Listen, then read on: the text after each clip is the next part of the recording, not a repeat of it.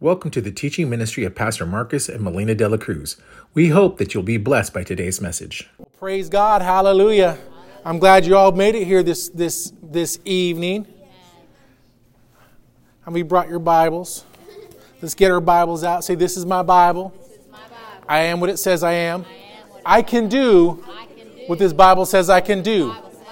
Today, I'm being transformed by the renewing of my mind. I will never be the same again. Amen? Amen. See, that's what we're shooting for here at this church. We're shooting for transformation. Amen. I remember when I got saved, I always refer back to what I was like before I got saved, because in the big picture, my life was headed in the wrong direction. And one of the things that I was really missing, there's worldly wisdom will only get you so far. You know what I'm saying? Worldly wisdom will only get you so far in terms of like certain disciplines that are true, because they're basically foundationally word-centered. Kind of sometimes you'll have worldly people that pick up Christian stuff, not recognizing the source of what they're doing and why it's so valuable. And when you're in a home, see, I had a great advantage. I had good parents that taught me well. They taught me how to work. They taught me how to show up. They taught me how to be there for my kids. Yeah.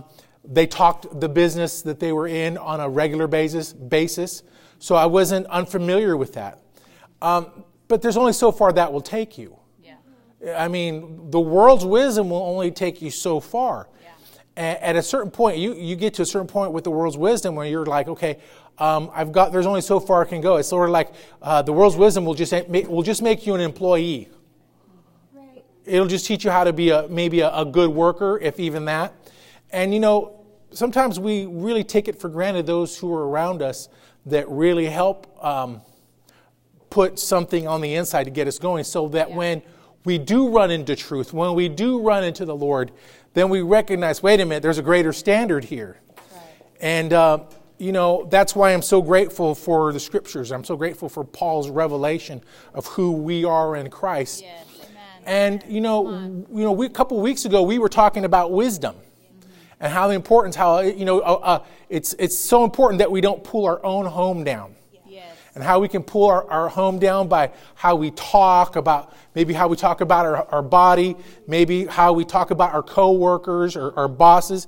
Yeah. And, when we're believers, our job is to be building things up, not tearing things down. That's right. Now, the only thing that we should be tearing down or removing are maybe just wrong ways of thinking, yes.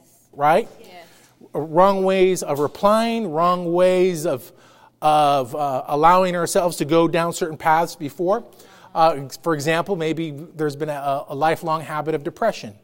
And you've got to say, I'm going to stop being depressed. I'm going to, by will, I'm going to start making an effort where I'm no longer thinking like a depressed person anymore. Yeah. And that can be pretty big, because, you hear pastor talking about it, and you hear say, oh, pastor's talking about, having a new mind and changing the way you think. Here's the thing. As a believer, that's our number one assignment. Yeah. That's your and my biggest assignment, because how many of you know that your income is going to be reflective on the way you think? Uh-huh. Yeah. You hear what I'm saying? The way you earn, the way you think is going to be reflective in the way you earn.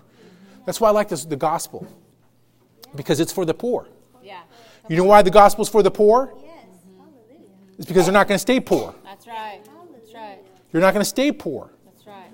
Now, it doesn't matter if someone grew up rich, because those are considered fleeting riches. Yeah. Right? Those are considered fleeting riches. Well, like I was saying, when you first get born and you first get born again, you deal with a lot of ways of thinking. Yeah. And so just to back up to that, just when you're dealing with ways of thinking, you think, well, I've got my thought life beat. What do you mean? Well, I've got my thought life under control. But here's the thing. Every day you're going to have to deal with your mind. Every day, as a believer, anytime you're going into a new level, anytime you're going into a new direction, Pastor Melina, she's going to be going into full-time ministry. So how many of you know that's going to require new ways of thinking? Yeah. New ways of talking. Yeah. That means we're graduating to this next step. Yeah. And that's we're in an exciting time. Hallelujah. She's in an exciting time of her life. Amen. And I could say, hey, well, look at the world. You can't look on what's going on in the natural. That's right. You just go to the supernatural. All you know is God's going to do something for you. Just obey God. That's right. Because that's where the blessing is. That's right. Okay, let's open again. Let's go back to Romans chapter 1. All right, we're going to go to verse 15. Romans chapter 1, verse 15. So as much as is in me, Paul says, I am ready to preach the gospel to you who are in Rome also. Isn't that something about the people who are of God? What is ever ready in them, they're ready to preach. Yeah. We're ready to preach. Why are we ready? Because we have a love for the things of God. Amen? Amen. And I like what he says in verse 16. For I am not ashamed of the gospel of Christ, for it is the power to salvation for everyone who believes. Now, everybody, when we hear that word salvation, we immediately stop and we think, that's just getting born again. But see, I want you to stop here and think for a moment. These people are already born again. He's talking to people who are already born again and people who are saved. But then again, he's talking about salvation. Salvation isn't just you getting saved and just you get and go to heaven. Yeah. Salvation talks about the saving of your soul, the very essence of the way you think. It's about bringing balance to your thought life. Yeah. It's about having your mind no longer feeling like it's going crazy. Uh-huh. You hear what I'm saying? Because there's a lot of folks out there, they feel like they're going crazy nowadays. And why? Because they're constantly being moved up by their emotions or moving down by their emotions. Yeah. 1 minute they're happy, 1 minute they're sad, 1 minute they're confused, 1 minute they don't know the direction of that their life is going. And yet God wants to supplant that thing. He wants to bring that. He wants to be the anchor that you need. Amen. And so for everyone that believes, first for the Jew and the Greek, but it is in the righteousness of God revealed from faith to faith, as is written, the just shall live by faith. Amen. So the importance of the opening this is because here he's talking about how the just shall live by faith. But then he doesn't stop there. Then he goes into verse 18. He says, for the wrath of God is revealed from heaven against ungodliness and unrighteousness. Men who suppress the truth in unrighteousness. Because though they may know of God and manifest it in them, for God has shown it to them. Now, I want to stop there for a moment. Because it's not enough to have wisdom and know something. That's what he's talking about. You can know truth, have truth, and suppress truth by not doing the truth. Yeah. I propose to each and every one of us this day that mind renewal is not enough to say I have a mind renewed unless we're actually doing the word. That's right. That's right.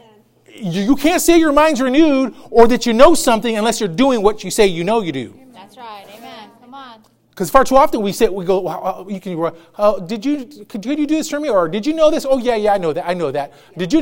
Yeah, I know that. And not really listening to the person. Has anybody ever had that happen to them? Yeah. Have you ever done that to anybody else? Yeah. Yeah. Those of you who are married know what I'm talking about, right? And so, as a believer, we are constantly being challenged by the fact that there are truths that we cannot pass up or neglect. Because truth is truth. That's right. Whether we address it or not. Yeah, and here's the thing. Right. When people suppress the truth, they get themselves into trouble. Yeah. You hear what I'm saying? Yep. And that's where problems begin for the believer. Uh-huh. You hear what I'm saying? Yeah. Let's open our Bibles to James chapter 1. James chapter 1, verse 1. Say amen when you get there. Because, a long time ago, one of the things that really kind of, as growing up and developing as a young man, one of the things that I was always challenged with is, how do I know what's truth? Like, when I think of truth, I always think of people telling me the truth. But here's the thing, when it comes to the Word is the truth, and you bank on the truth, you find truth. What's truth? Truth is wisdom. Yes. And how to live and how to respond, that's truth. Now, whether other people follow truth and are being truthful, that's irregardless. That does not matter. It doesn't. Thank you. It doesn't change. Yeah. It doesn't change our responsibility to act out in wisdom. because that is true. How do I know what wisdom is? Well, I start reading Proverbs. I find out this is what wisdom does. I find out how wisdom responds. I see in the scripture that this is what love is, and this is how love responds. Yeah. So what am I doing? I'm picking up truth, and I'm practicing truth. Yeah. And then when I practice truth, I'm practicing wisdom. Yeah. Do you hear what I'm saying? Yeah. Wisdom cannot be practiced if truth is not applied. Yeah. Do you hear what I'm saying? Yeah. So in James chapter 1, verse 1, it says, James, a servant of God and of the Lord Jesus Christ, to the 12 tribes that are scattered abroad, greetings. My brethren, count it all joy when you fall into diverse temptations. What does that mean? Count it all joy. In other words, always have an attitude of joy no matter what situation you're in. Yeah. Yes. Amen. Why? Because you have truth. Yeah. Why? Because you have wisdom. Yeah. That's why you can count it all joy. Yeah. Because you have answers. If you don't have an answer, there's no way to have joy. And oftentimes you'll be feeling like you're bumbling along. And that's where people miss it. They think they're moved by the situation, they're moved by the problem, and they act because there's a problem comes up. Oh, my car broke down. I told Pastor Melina a long time ago, this has come up. You know, things don't last forever. The devil doesn't come to break. The world's already breaking down. So that's a far-gone conclusion, yeah. Right? Yeah. So because we know that the world's breaking down, we know that this whole world, the structure of the world, everything is deteriorating. We know as a result of that, that because of that's going on, we don't get surprised if something happens, and we're not, oh no, the devil did this, the devil that. No, if my car breaks down, oh no, the devil broke my car, and I bind you, devil. You know what? Angels can come in.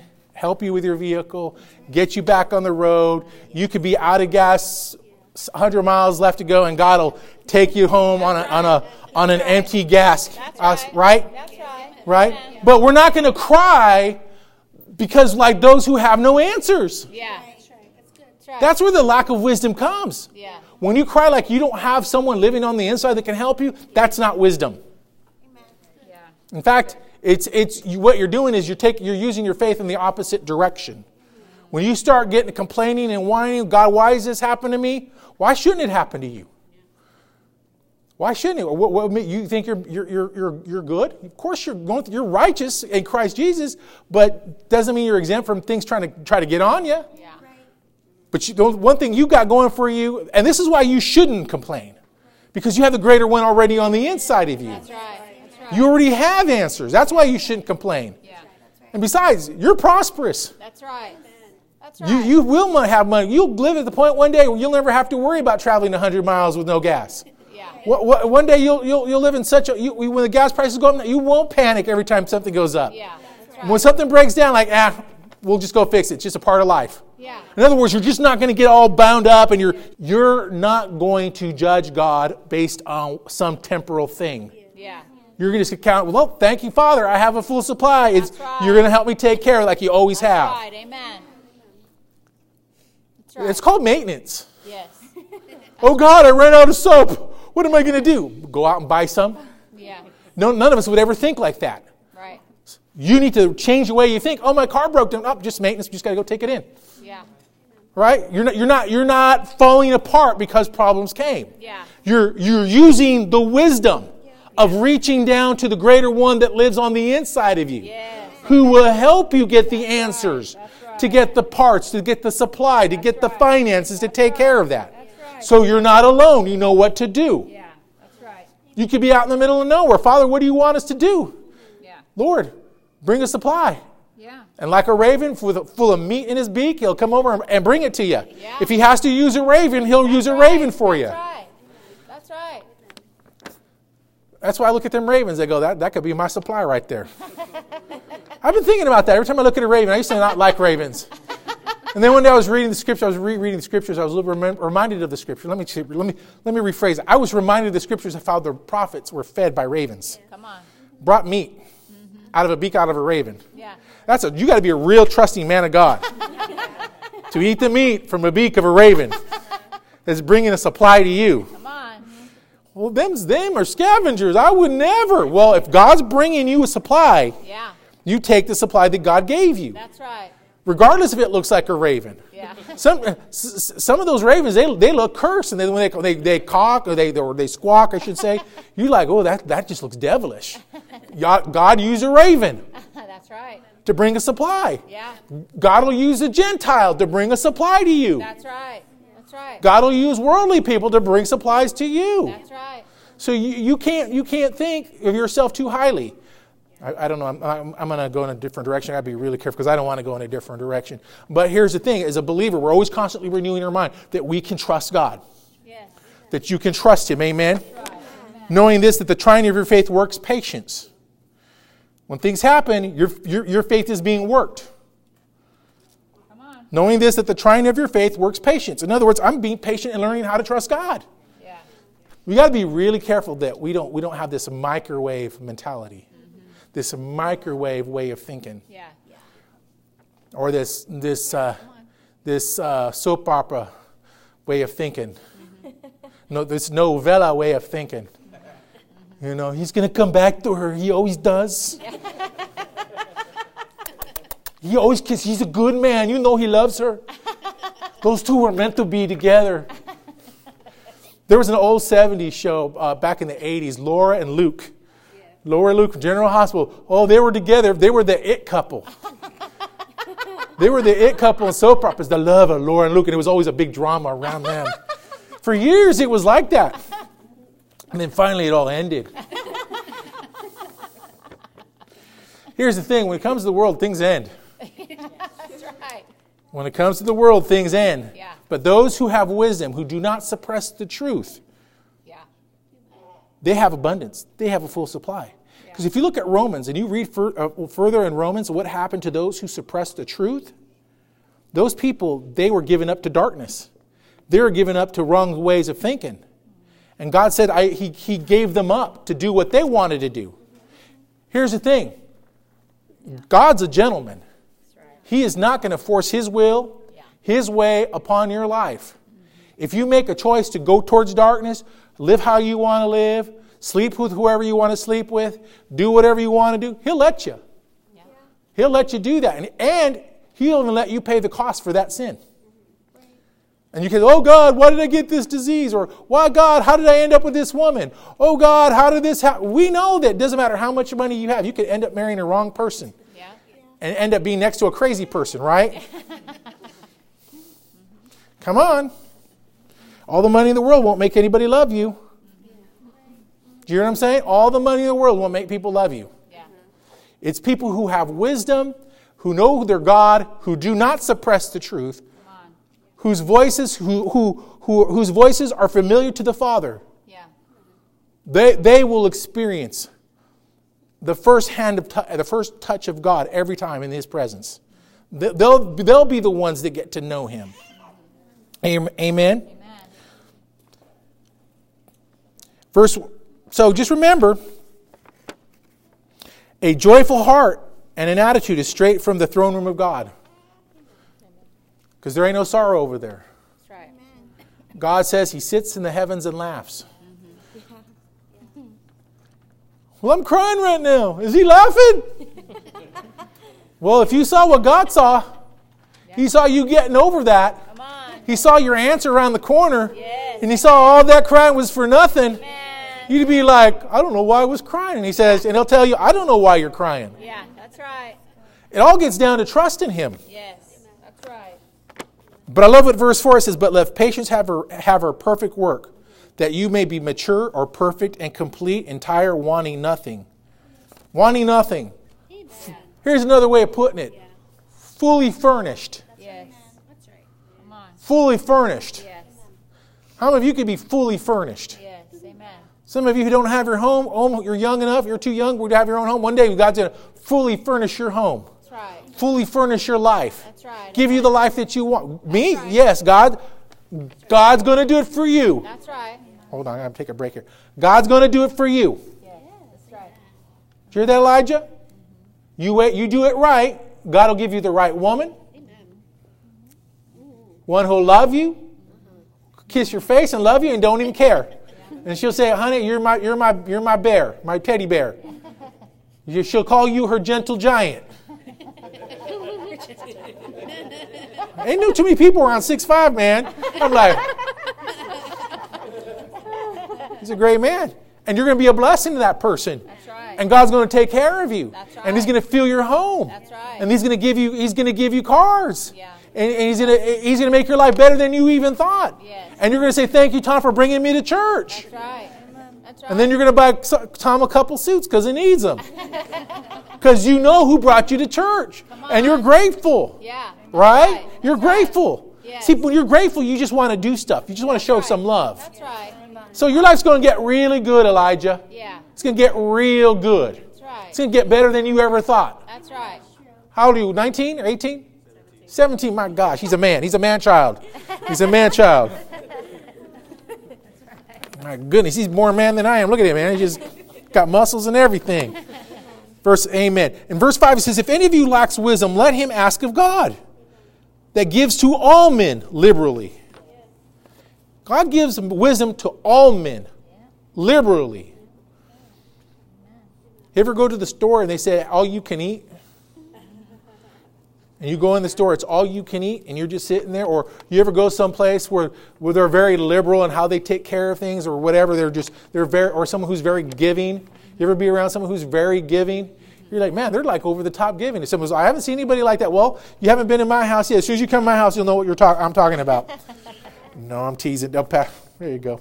He knows because every time he'd come over, he wouldn't. He goes, are you hungry? He goes, no, Pastor, because he doesn't want to bug. And I said, so what I do, we'd make him quesadillas, we'd make him chocolate milk. And he'd look around like he might get in trouble for eating. He goes, okay. Because I told him, don't be asking for something.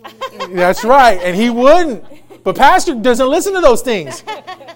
I told Pastor Melina, I want to be like one of those guys who, when I get older, I'm going to have a big old glass container with candy in it. So when the grandbabies or people come over, they can just stick their hand in and grab a big old handful. Because that's how God is. He doesn't just hold back from you. That's right. He gives liberally. Yes. And that's what He wants to do with wisdom. Yeah. Why does He want to give it to you? And He does. Wisdom is found throughout His scriptures. Yeah. And the reason why it's there is so that you can have no longer a poor life, but a rich life in Him. Yes, amen. Amen? Amen. God. So if any of you lacks wisdom, let him ask of God, that gives to all men liberally and upbraideth not. It's not something that is tough or difficult to get to. Right. Amen. And it shall be given. Yeah. But let him ask of God. But let him ask in faith, fully trusting, not wavering or second guessing. Mm-hmm. Don't second guess God. Come on. For he that wavereth is like the wave of the sea, driven with the wind and tossed. Mm-hmm. Let not that man think that he shall receive anything from the Lord, if he is a double-minded man, because he is unstable in all his ways. Yep. When you don't trust God, you're unstable. Yeah. That's right. When you don't trust God, you're not stable. Is God going to do it? I'm not sure. Is God really going to do it? You say God, you're not stable yet. Right. Right. You're not going to get everything you want at once. Mm-hmm. Yeah. You know, when we first moved out, we didn't get everything we wanted at first. Mm-hmm. It took time. Yeah. Yeah. As we tithed over the years, and God trusted us over the years with our giving and trusted us with our faithfulness, that we just weren't going to volunteer, but we were going to actually show up. And we show up and we show up. And we were there. Yeah. You know, it didn't matter if we were serving. We were there in service. Pastor Melina and I, back in the day, we were so faithful to church. We served in all these different departments. Once in a while, we got to sit down in a service. And one time we didn't get to sit down in a service, and it had been a while. I was like, we're going to go to the second service. And we'd go to the second service because we just wanted to sit under the Word and hear the Word. It was a long day, but hey, at least we got to sit and get under the Word. That's right. But here's the thing. Once you start thinking that it's all about the Word, it's all about changing my life, it's all about Him, it's all about pleasing Him, then He starts adding things to you. Yeah. Yeah. Adding things start getting added to you that you didn't even try to get. Yeah. Because you did one thing that was most important, that was wisdom. Seek first the kingdom of God. Yeah. Then all these things will be added to you. Yeah. We weren't trying to seek stuff. We were just seeking God. That's right. And over the years, God just kept adding stuff to us. That's right. See, that kind of faithfulness, there's rewards in faithfulness. That's right. Come on. There's absolute rewards in faith. And that's wisdom. Yeah. That's just wisdom, being faithful. Yeah. Come on. It's just wisdom when the wife is not around, that the TV's not on channels that it shouldn't be on. That's wisdom because I'm guarding my heart. It's wisdom when I show up to work early. And even though no one else is there, it's wisdom that I'm ready to start working regardless of whatever else you do. That's wisdom. Yeah. It's wisdom when I decide that I'm going to start speaking like a king versus a pauper. Yeah. It's funny because we were watching this program and this person, they took their child to a sports psychologist, and the person said the reason why you're not doing too well out on the golf course is because you're too emotional, you get upset, and you're getting worked up, and that's what's causing you to make a bunch of mistakes. He says when you see yourself out there, this is one thing I've always told Tiger Woods. He says you have got to be stately. You've got to act like you're the king. If you ever look at kings, they're very regal. They're very full of grace. They even stand a certain way. They don't just open up their mouth and start telling a bunch of jokes. When they speak, their words are with purpose. Yeah. They're not just spouting off. They stop, they pause, they think a little bit before they say, if they don't know, I'm going to have to take a little time to look into it. I'm not really quite sure yet of what I want to do. Or they'll just listen and just let you talk. Right? That's wisdom. That's wisdom. Not opening your mouth and not speaking sometimes. Listening. Yeah. Start looking at people how certain... Now, you got to be really careful that especially the world. Yeah. Now, ladies, you go, I want to be rich and live in a Beverly Hills house. I want to be like them rich women of Beverly Hills. No. We're talking about raising the standards in your life using wisdom here, okay? Yeah. We're talking about using wisdom, living our lives in such a way where God is pleased and He's the one adding to our lives. Right. It's not us adding to us, it's God adding to us. That's right. Amen? Because any other way is unstable. That's right. Leads to an unstable mind, an unstable way of living. Yeah. And see, that's how you're gonna start getting successful, because you're going to start talking right. Yeah. And that's wisdom. That's going to be wisdom. Putting a pause on everything you say, not saying it quickly. There's wisdom in that. Yes. I heard someone say who was a businessman, sometimes the best thing you can do is just shut your mouth and let everyone else talk. Let them figure out what they're going to do. Mm-hmm. That's wisdom. Again, sometimes the world practices things that they don't even know, but it's something that they've inherited.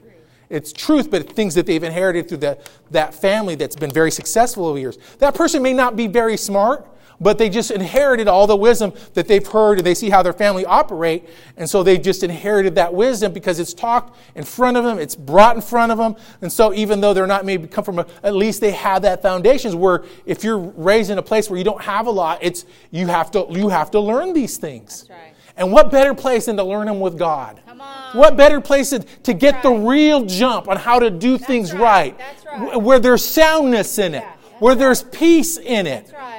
Where it's not on all your skill. It's based on what He was able to do for you. That's right. That's right. Amen. And I love what verse 9 says. Let the brotherly of low degree rejoice that he's exalted. Because why? Because you have an advantage. Yeah. You have lowly degree.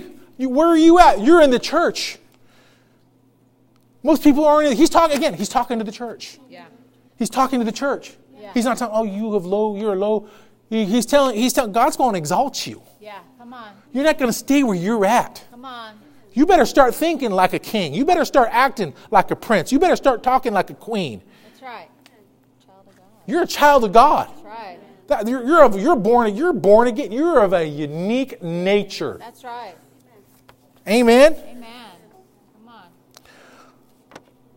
But the rich in that he is made low, because as the flower of the grass, he shall pass away. His wisdom cannot stand, because it's not based on the word. His wisdom will only take him so far, because his trust is in his riches. Yeah. And riches can come and go right away. That's right. But you can run out of money tomorrow, and you have enough wisdom on the inside of you, given to you from God, that God will take care of you wherever you're at. That's right. It's not based on the economy. That's right. It's not based on everything that's going on around you. Come on, amen. Verse 11, for the sun is so sooner risen with a burning heat, but in the withered and the flower thereof falleth, and the grace of the fashion of it perishes, so shall the rich shall fade away in his ways. Blessed is the man that endures temptation. That's a secret. That's wisdom right there. That rich guy, he's going to fade in his ways. because his attention's all on himself and taking care of him. But blessed is the man who endures temptation, who knows how to handle trials, who knows that when things get tough, that you know that God's going to take care of them. That's right. He knows not to cave in to grief and crying and whimpering. In fact, he says, "No, I'm not going to cry because crying's not of faith." Yeah. He says, "No, I thank you, Father. You're going to take care of me." That's right. And all he does is speak what God has already told him. I thank you, Father God, that you're going to heal me. Yes. I thank you, God, you're going to deliver me. Right. I thank you, God, that you've always taken care of the De La Cruz family. Right. I thank you, Father, you've always taken care of the River Church. Yes. I thank you, Father. Everybody goes to River Church is blessed. Right. They're blessed and highly favored. Right. I thank everybody who goes to River Church that the hand is upon them. Yes. I thank you, Father, that everybody goes to the River Church, they're healed. Right. I thank you, Father, that everybody goes to the river. See, you just got to keep speaking. And then when you're by here, I remember, Pastor, I thank you, Father, pastors spoke this over us. So, Father, you were trying to get that over to me, so I'm just agreeing with what Pastor says because Father, I know that's what you're trying to get over to me. That's right. What's that? That's wisdom. That's right. Come on. That's wisdom. Yes. I know that little girl who went to that sports college, she did better because she started acting different. Yeah. Okay. She just knew that she couldn't let herself get a certain way anymore. You have to learn not to allow yourself to go in certain directions anymore. Yeah. You've got to say, make up your mind, I'm just going to go all out for the Lord. That's right. Just go all out. Yeah. Let's go out. What's going to happen if I go all out? That means I'm going to have to be at church every Wednesday and Sunday. That means I'm going to have to tithe, and then I'm going to have to start changing the way I think. No more Destinos. That's an old soap opera, Mexican soap opera. I don't even know if that's on anymore. I only know because my grandma used to watch them, so I shouldn't even say that. Because I took a Spanish class, and I remember back in the Spanish class, they always talk about Destinos. So like, oh. They said Destinos is a very popular, soap opera. I don't know if it is still now or what. Blessed is the man that endures the pain, for when he is tried, he shall receive the crown of life, which the Lord has promised to them that love him. Yeah. Let no man say when he is tempted, I am tempted of God. That's right. Don't ever say God tempted you with evil. Yeah. God doesn't tempt you with evil. There used to be a comedian on there. He used to cross-dress, and I ought to tell you right now that it was of the devil. And you say, Flip Wilson, he used to cross-dress, dress like a woman. He used to say, the devil made me do it. I want to tell you right now, that's devilish. That kind of joking, devilish. That kind of way of thinking, devilish. The devil does not make you do things. You have choices, and you make a decision as to whether or not you're going to respond to darkness. Yeah. Wisdom recognizes that. Wisdom says that's wrong way of thinking. Yeah. Wisdom recognizes the source, a man under the influence of the devil. Yeah. Wisdom says, even with the joke, and it was designed to be funny, was designed to get into my heart, so I reject that in Jesus' name. That's right. That's right. See, wisdom says I identify quickly what is wrong, and I accept what is right. That's right. Because if you're always on the fence, always just trying to like, well, I don't know if I should, you're going to get yourself into trouble. If you're always questioning truth, you'll find yourself in trouble and you'll suffer because you're not applying truth. Yeah. And then what are you doing? You're starting to suppress truth. Mm-hmm. Suppressing truth is one of the most dangerous things any person can do. Yeah, that's right. It's good. You hear what I'm saying? Yeah. Scripture says that truth comes from the Father of lights, with whom there is no shadow of our turning. Yeah. You hear what I'm saying on that? Let's open our Bibles to Hosea chapter 4, verse 6. We're getting ready to close.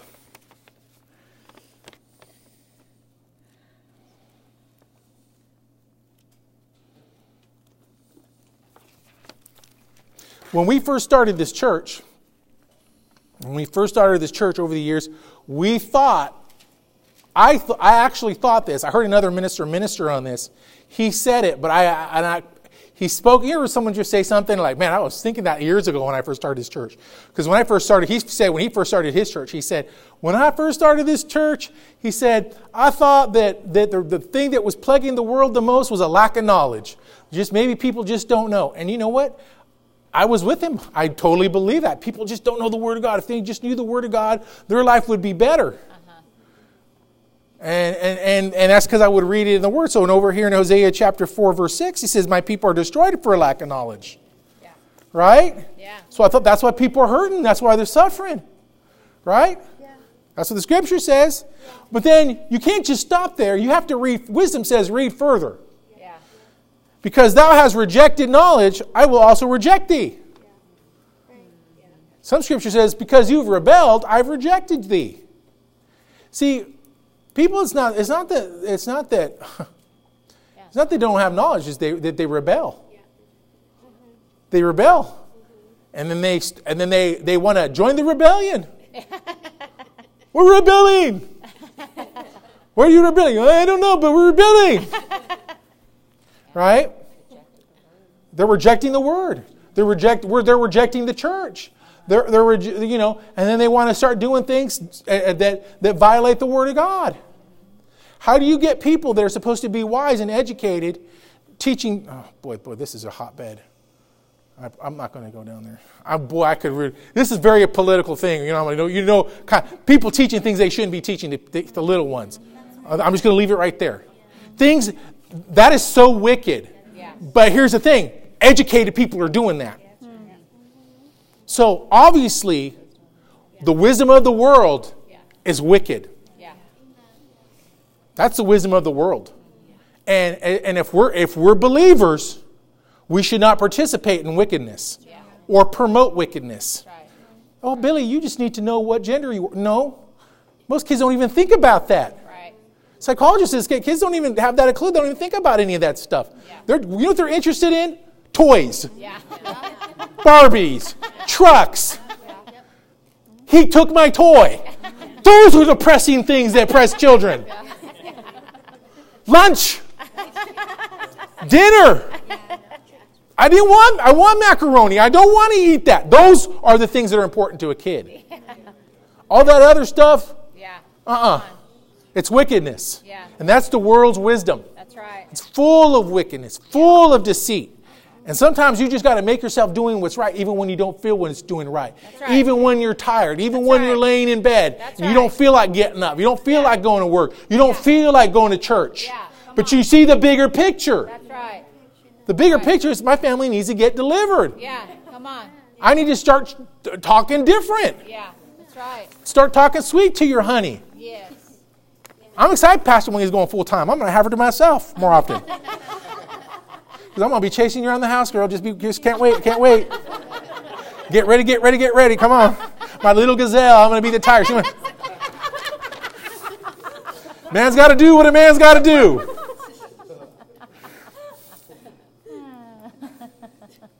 Isaiah 1 verse 1 says this. It says, if you'll be willing and obedient, you shall eat the good. Isaiah 1 verse 1. Verse 19. 1:19. Isaiah 1:19. If you be willing and obedient, you shall eat the good of the land. Yeah. Come on. But if you refuse and rebel, you'll be devoured with the sword. For the mouth of the Lord has spoken it. And it's not the Lord taking you out with the sword. It's the enemy. John 10:10 says, Satan comes to steal. Bible, and John chapter 10, verse 10 says this, Satan comes to kill, steal, and destroy. And Jesus calls Satan the god of this world. Right. The world system, the world economic system, that's Satan's. That's his system. And God calls you to prosper and wherever you're at. That's right. That's even if everything is going in a direction it shouldn't, God will still take care of you. That's right. That's right. Amen. Amen. But you got to be willing. You got to be obedient. Yeah. I like what the Lord told Brother Hagin when he went full time in the ministry. He said, "Lord, I don't know why I'm suffering. I don't know why we're struggling. Ever since I've left that church that took care of me, I've come out and done the field ministry. I've done this, I've done that. And it seems like I don't have proper shoes for my kids. I don't have enough food on the table. And I haven't been able to get my kids properly clothed. Things are starting to fall apart. And I'm starting to fall behind." And he goes, this went on for 3 months. And I've been just bugging the Lord, just getting on the Lord with it. Lord, what's going on here? Lord, what's going on? And finally, the Lord says, the problem is that you don't qualify. He said, man, that Lord must just dealt me a low blow. What do you mean I don't qualify? He goes, you Bible says, he goes, that scripture says, if you're willing and obedient, you'll eat the good of the land. He goes, you don't qualify. He goes, what do you mean? Well, you're obedient, you're just not willing. He goes, after the Lord told me, he goes, I made a quick turnaround right then and there. Lord, I'm willing. Lord, I'm willing. Lord, I'm willing. And that he goes, as soon as I said it, it didn't take very long to turn things around because I just got on the willing side. Yeah. See, wisdom gets on the willing side. Yeah. See, wisdom does, worldly wisdom was, well, I don't know what you're talking about. You should have just kept your job. You should have just done this. You just should have done that. Hey, just listen to what God tells you to do. That's right. And you'll be blessed. That's right. Amen. Do what He tells you to do. Yes, that's right. Come on. And sometimes it takes time to recognize what God is telling you is true. Yes. Not God, but the voice that you're listening is true. Yeah. It takes time. If you miss it on the, I love what my spiritual father, Dr. Dufresne, said. He said, I learned how to. This is how I learned to God. I listened to the voice that was always right, and I stopped listening to the one that was wrong. Mm-hmm. Especially when you're starting to learn how to listen to God and listen to His voice, mm-hmm. start learning to obey Him. Yeah. Give Him a track. Oh, that must be the devil. God would never tell me to give another man a track. Go give him some groceries. Oh, that must be the devil. I don't know them. I don't even know them. Why would I buy them groceries? Uh-huh. Why? Oh, you think the devil's going to tell you to do that? Right. No. You think the devil's going to tell you to go give someone a track? Mm-hmm. Now, if he tells you like, oh, if you don't do it, you're going to be disappointed. If you don't do it, you're disappointed. You're just grieving God. That's not God. Yeah. God doesn't operate that way. He's not pushy. No. He's gentle. He goes, they need groceries, and I'm like, okay. Mm-hmm.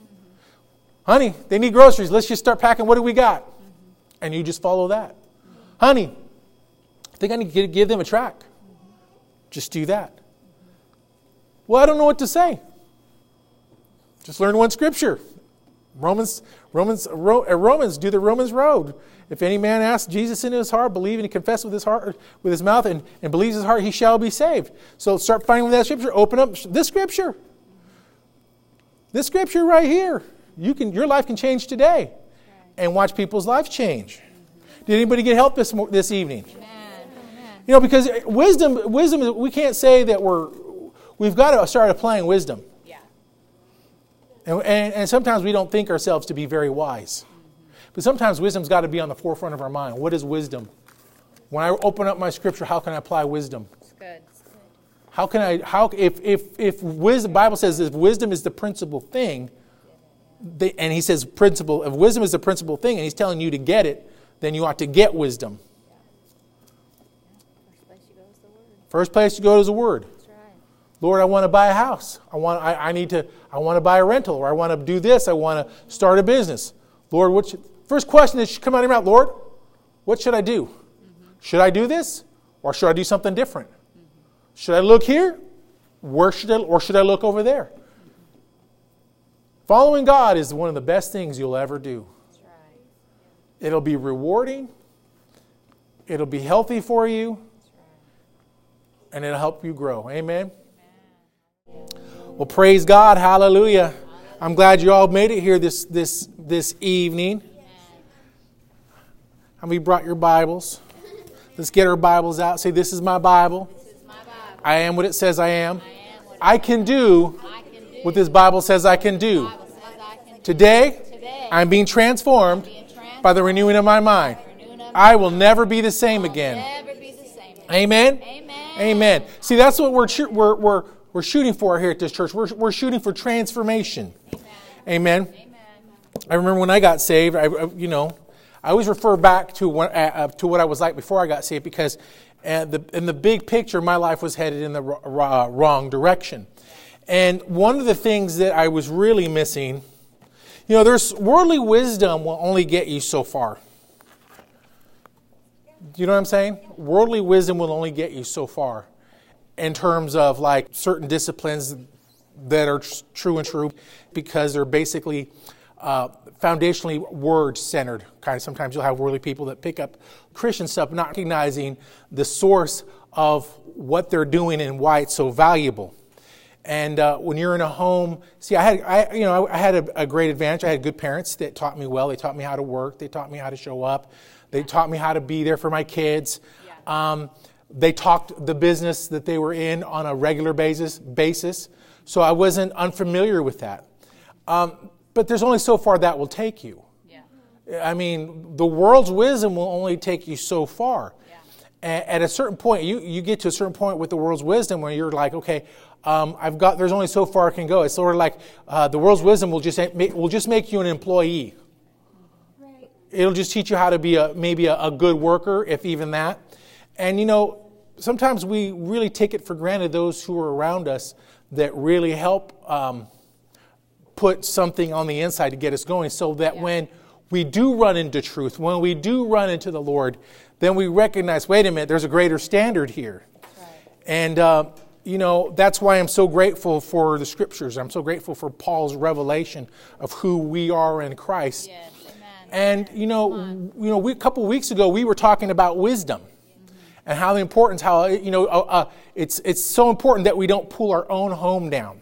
Yes. And how we can pull our home down by how we talk about, maybe how we talk about our body, maybe how we talk about our coworkers or our bosses. Yeah. And you know, when we're believers, our job is to be building things up, not tearing things down. That's right. Now, the only thing that we should be tearing down or removing are maybe just wrong ways of thinking. Yes. Right? Yes. Wrong ways of replying, wrong ways of allowing ourselves to go down certain paths before. For example, maybe there's been a lifelong habit of depression. And you've got to say, you know what, I'm going to stop being depressed. I'm going to, by will, I'm going to start making an effort where I'm no longer thinking like a depressed person anymore. Yeah. And that can be pretty big because, you know, you hear pastor talking about it and you hear say, oh, pastor's talking about, you know, having a new mind and changing the way you think. You know, here's the thing. As a believer, that's our number one assignment. Yeah. That's your and my biggest assignment, because how many of you know that your income is going to be reflective on the way you think? Uh-huh. Yeah. You hear what I'm saying? The way you earn, the way you think is going to be reflective in the way you earn. That's why I like the gospel, because it's for the poor. Yeah. You know why the gospel's for the poor? Yes. It's because they're not going to stay poor. That's right. That's right. You're not going to stay poor. That's right. Now, it doesn't matter if someone grew up rich, because those are considered fleeting riches. Yeah. Right? Those are considered fleeting riches. Well, like I was saying, you know, when you first get born and you first get born again, you know, you deal with a lot of ways of thinking. Yeah. And so just to back up to that, just when you're dealing with ways of thinking, you think, well, I've got my thought life beat. What do you mean? Well, I've got my thought life under control. But here's the thing: every day you're going to have to deal with your mind. Every day, as a believer, anytime you're going into a new level, anytime you're going into a new direction, you know, Pastor Melina, she's going to be going into full-time ministry. So how many of you know that's going to require new ways of thinking? Yeah. New ways of talking. Yeah. That means we're graduating to this next step. Yeah. And that's we're an exciting time. Hallelujah. She's in an exciting time of her life. Amen. And, you know, I could say, hey, well, you know, look at the world. You know, you can't look on what's going on in the natural. That's right. You just go to the supernatural. All you know is God's going to do something for you. Just obey God. That's right. Because that's where the blessing is. That's right. Okay, let's open again. Let's go back to Romans chapter 1. All right, we're going to go to verse 15. Romans chapter 1, verse 15. So as much as is in me, Paul says, I am ready to preach the gospel to you who are in Rome also. Isn't that something about the people who are of God? What is ever ready in them, they're ready to preach. Yeah. We're ready to preach. Why are we ready? Because we have a love for the things of God. Amen? Amen. And I like what he says in verse 16. For I am not ashamed of the gospel of Christ, for it is the power to salvation for everyone who believes. Now, everybody, when we hear that word salvation, we immediately stop and we think, that's just, you know, just getting born again. But see, I want to stop here and think for a moment. These people are already born again. He's talking to people who are already born again and people who are saved. But then again, he's talking about salvation. Salvation isn't just you getting saved and just you get and go to heaven. Yeah. Salvation talks about the saving of your soul, the very essence of the way you think. It's about bringing balance to your thought life. Yeah. It's about having your mind no longer feeling like it's going crazy. Uh-huh. You hear what I'm saying? Because there's a lot of folks out there, they feel like they're going crazy nowadays. And why? Because they're constantly being moved up by their emotions or moving down by their emotions. Yeah. 1 minute they're happy, 1 minute they're sad, 1 minute they're confused, 1 minute they don't know the direction of the that their life is going. And yet God wants to supplant that thing. He wants to bring that. He wants to be the anchor that you need. Amen. And so for everyone that believes, first for the Jew and the Greek, but it is in the righteousness of God revealed from faith to faith, as is written, the just shall live by faith. Amen. So the importance of the opening this is because here he's talking about how the just shall live by faith. But then he doesn't stop there. Then he goes into verse 18. He says, for the wrath of God is revealed from heaven against ungodliness and unrighteousness. Men who suppress the truth in unrighteousness. Because though they may know of God and manifest it in them, for God has shown it to them. Now, I want to stop there for a moment. Because it's not enough to have wisdom and know something. That's what he's talking about. You can know truth, have truth, and suppress truth by not doing the truth. Yeah. I propose to each and every one of us this day that mind renewal is not enough to say I have a mind renewed unless we're actually doing the word. That's right. That's right. You can't say your mind's renewed or that you know something unless you're doing what you say you know you do. That's right. Amen. Come on. Because far too often we go. Well, you can. Oh, could you do this for me? Or did you know this? Oh yeah, I know that. Yeah. Did you? Yeah, I know that. And not really listening to the person. Has anybody ever had that happen to them? Yeah. Have you ever done that to anybody else? Yeah. Yeah. Those of you who are married know what I'm talking about, right? And so, as a believer, we are constantly being challenged by the fact that there are truths that we cannot pass up or neglect. Because truth is truth. That's right. Whether we address it or not. Yeah, and here's the thing. Right. When people suppress the truth, they get themselves into trouble. Yeah. You hear what I'm saying? Yep. And that's where problems begin for the believer. Uh-huh. You hear what I'm saying? Yes. Let's open our Bibles to James chapter 1. James chapter 1, verse 1. Say amen when you get there. Because, a long time ago, one of the things that really kind of, as growing up and developing as a young man, one of the things that I was always challenged with is, how do I know what's truth? Like, when I think of truth, I always think of people telling me the truth. But here's the thing, when it comes to the word is the truth, yeah. And you bank on the truth, you find truth. What's truth? Truth is wisdom. Yes. And how to live and how to respond, that's truth. Now, whether other people follow truth and are being truthful, that's irregardless. That does not matter. It doesn't. Thank you. It doesn't change. Yeah. It doesn't change our responsibility to act out in wisdom, because that is true. How do I know what wisdom is? Well, I start reading Proverbs. I find out this is what wisdom does. I find out how wisdom responds. I see in the scripture that this is what love is and this is how love responds. Yeah. So what am I doing? I'm picking up truth and I'm practicing truth. Yeah. And then when I practice truth, I'm practicing wisdom. Yeah. Do you hear what I'm saying? Yeah. Wisdom cannot be practiced if truth is not applied. Yeah. Do you hear what I'm saying? Yeah. So in James chapter 1, verse 1, it says, James, a servant of God and of the Lord Jesus Christ, to the 12 tribes that are scattered abroad, greetings. My brethren, count it all joy when you fall into diverse temptations. What does that mean? Count it all joy. In other words, always have an attitude of joy no matter what situation you're in. Yeah. Yes. Amen. Why? Because you have truth. Yeah. Why? Because you have wisdom. Yeah. That's why you can count it all joy. Yeah. Because you have answers. If you don't have an answer, there's no way to have joy. And oftentimes you'll be feeling like you're bumbling along. And that's where people miss it. They think they're moved by the situation, they're moved by the problem, and they act because there's a problem comes up. Oh, my car broke down. I told Pastor Melina a long time ago, this has come up. Things don't last forever. The devil doesn't come to break. The world's already breaking down. So that's a far-gone conclusion, yeah. Right? Yeah. So because we know that the world's breaking down, we know that this whole world, the structure of the world, everything is deteriorating. We know as a result of that, that because of that's going on, we don't get surprised if something happens and we're not, oh no, the devil did this, the devil that. No, if my car breaks down, oh no, the devil broke my car and I bind you, devil. You know what? Angels can come in, help you with your vehicle, get you back on the road. You could be out of gas, 100 miles left to go, and God will take you home on an empty gas. Right? But we're not going to cry because, like those who have no answers. Yeah.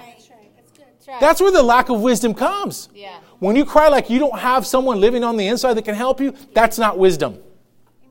Yeah. In fact, what you're doing is you're using your faith in the opposite direction. When you start getting complaining and whining, God, why has this happened to me? Why shouldn't it happen to you? Why shouldn't it? What you think you're good? Of course you're righteous in Christ Jesus, but doesn't mean you're exempt from things trying to get on you. Yeah. But one thing you got going for you, and this is why you shouldn't complain, because you have the greater one already on the inside of you. That's right. That's right. You already have answers. That's why you shouldn't complain. Yeah. And besides, you're prosperous. That's right. That's right. You will have money. You'll live at the point one day where you'll never have to worry about traveling 100 miles with no gas. Yeah. One day you'll live in when the gas prices go up, you won't panic every time something goes up. Yeah. That's right. When something breaks down, like, we'll just go fix it. It's just a part of life. Yeah. In other words, you're just not going to get all bound up, and you're not going to judge God based on some temporal thing. Yeah. You're going to count, well, thank you, Father. I have a full supply. You're going to help me take care like you always have. That's right. Amen. That's right. It's called maintenance. Yes. Oh, God, I ran out of soap. What am I going to do? Go out and buy some? Yeah. No, none of us would ever think like that. Right. You need to change the way you think. Oh, my car broke down. Oh, just maintenance. You just got to go take it in. Yeah. Right? You're not falling apart because problems came. Yeah. You're using the wisdom of reaching down to the greater one that lives on the inside of you. Yes. Who will help you get the answers, right. To get the parts, to get the supply, to get the finances, to take care of that. That's right. So you're not alone. You know what to do. Yeah. That's right. You could be out in the middle of nowhere. Father, what do you want us to do? Yeah. Lord, bring a supply. Yeah. And like a raven full of meat in his beak, he'll come over and bring it to you. Yeah. If he has to use a raven, he'll use a raven for you. Right. That's right. That's why I look at them ravens. I go, that could be my supply right there. I've been thinking about that. Every time I look at a raven, I used to not like ravens. And then one day I was reading the scripture. I was rereading the scriptures. I was a little reminded of the scripture. Let me rephrase it. I was reminded of the scriptures of how the prophets were fed by ravens. Come on. Brought meat out of a beak, out of a raven. Yeah. You got to be a real trusting man of God to eat the meat from a beak of a raven that's bringing a supply to you. Come on. Well, them are scavengers. I would never. Well, if God's bringing you a supply, you take the supply that God gave you. That's right. Regardless if it looks like a raven. Yeah. Some of those ravens, they look cursed, and when they cock or they squawk, I should say, you're like, oh, that just looks devilish. God used a raven. That's right. To bring a supply. Yeah. God will use a Gentile to bring a supply to you. That's right. That's right. God will use worldly people to bring supplies to you. That's right. So you can't think of yourself too highly. I don't know. I'm going to go in a different direction. I got to be really careful because I don't want to go in a different direction. But here's the thing. As a believer, we're always constantly renewing our mind that we can trust God. Yes. That you can trust Him. Amen? Right. Amen. Knowing this, that the trying of your faith works patience. When things happen, your faith is being worked. Come on. Knowing this, that the trying of your faith works patience. In other words, I'm being patient and learning how to trust God. Yeah. We got to be really careful that we don't have this microwave mentality. This microwave way of thinking, yeah. Or this soap opera way of thinking, no, this novella way of thinking. You know, he's gonna come back to her. He always does. He always kisses. He's a good man. You know, he loves her. Those two were meant to be together. There was an old '70s show back in the '80s, Laura and Luke. Laura and Luke, General Hospital. Oh, they were together. They were the it couple. They were the it couple in soap operas, the love of Laura and Luke. And it was always a big drama around them. For years, it was like that. And then finally, it all ended. Here's the thing. When it comes to the world, things end. That's right. When it comes to the world, things end. Yeah. But those who have wisdom, who do not suppress the truth, they have abundance. They have a full supply. Yeah. Because if you look at Romans and you read further in Romans what happened to those who suppressed the truth, those people, they were given up to darkness. They were given up to wrong ways of thinking. And God said he gave them up to do what they wanted to do. Here's the thing. God's a gentleman. He is not going to force his will, his way upon your life. If you make a choice to go towards darkness, live how you want to live, sleep with whoever you want to sleep with, do whatever you want to do, he'll let you. Yeah. He'll let you do that. And he'll even let you pay the cost for that sin. And you can, oh God, why did I get this disease? Or, why God, how did I end up with this woman? Oh God, how did this happen? We know that it doesn't matter how much money you have. You could end up marrying the wrong person. Yeah. And end up being next to a crazy person, right? Come on.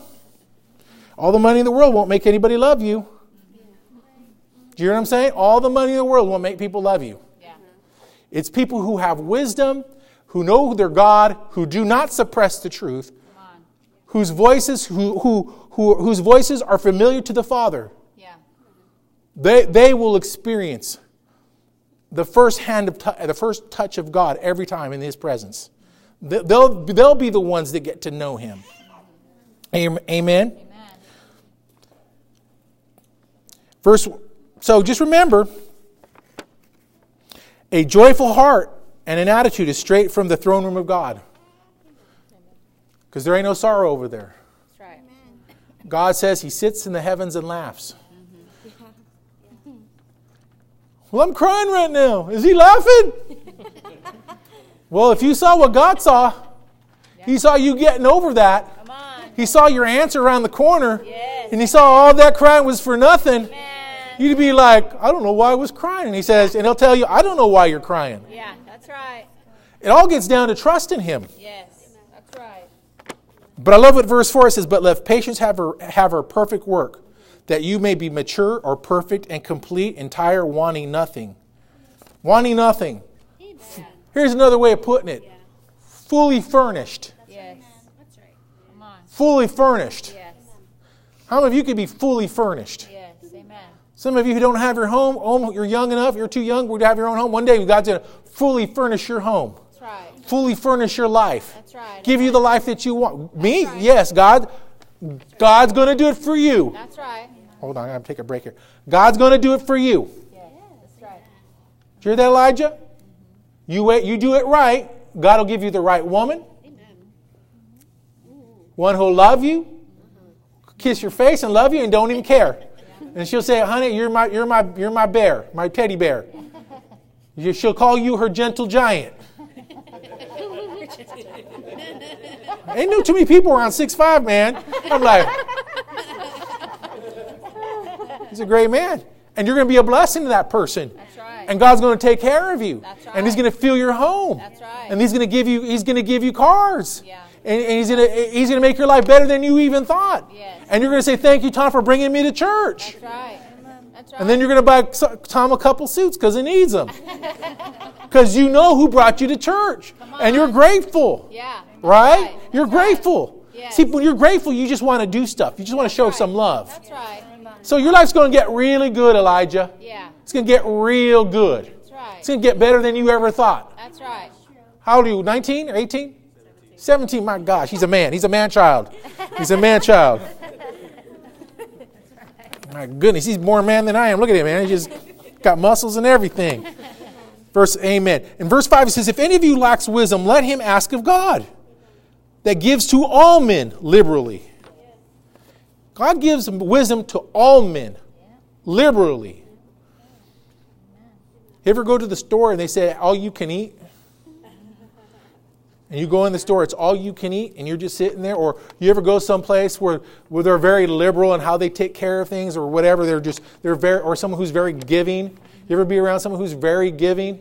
You're like, man, they're like over the top giving. And someone's like, I haven't seen anybody like that. Well, you haven't been in my house yet. As soon as you come to my house, you'll know what I'm talking about.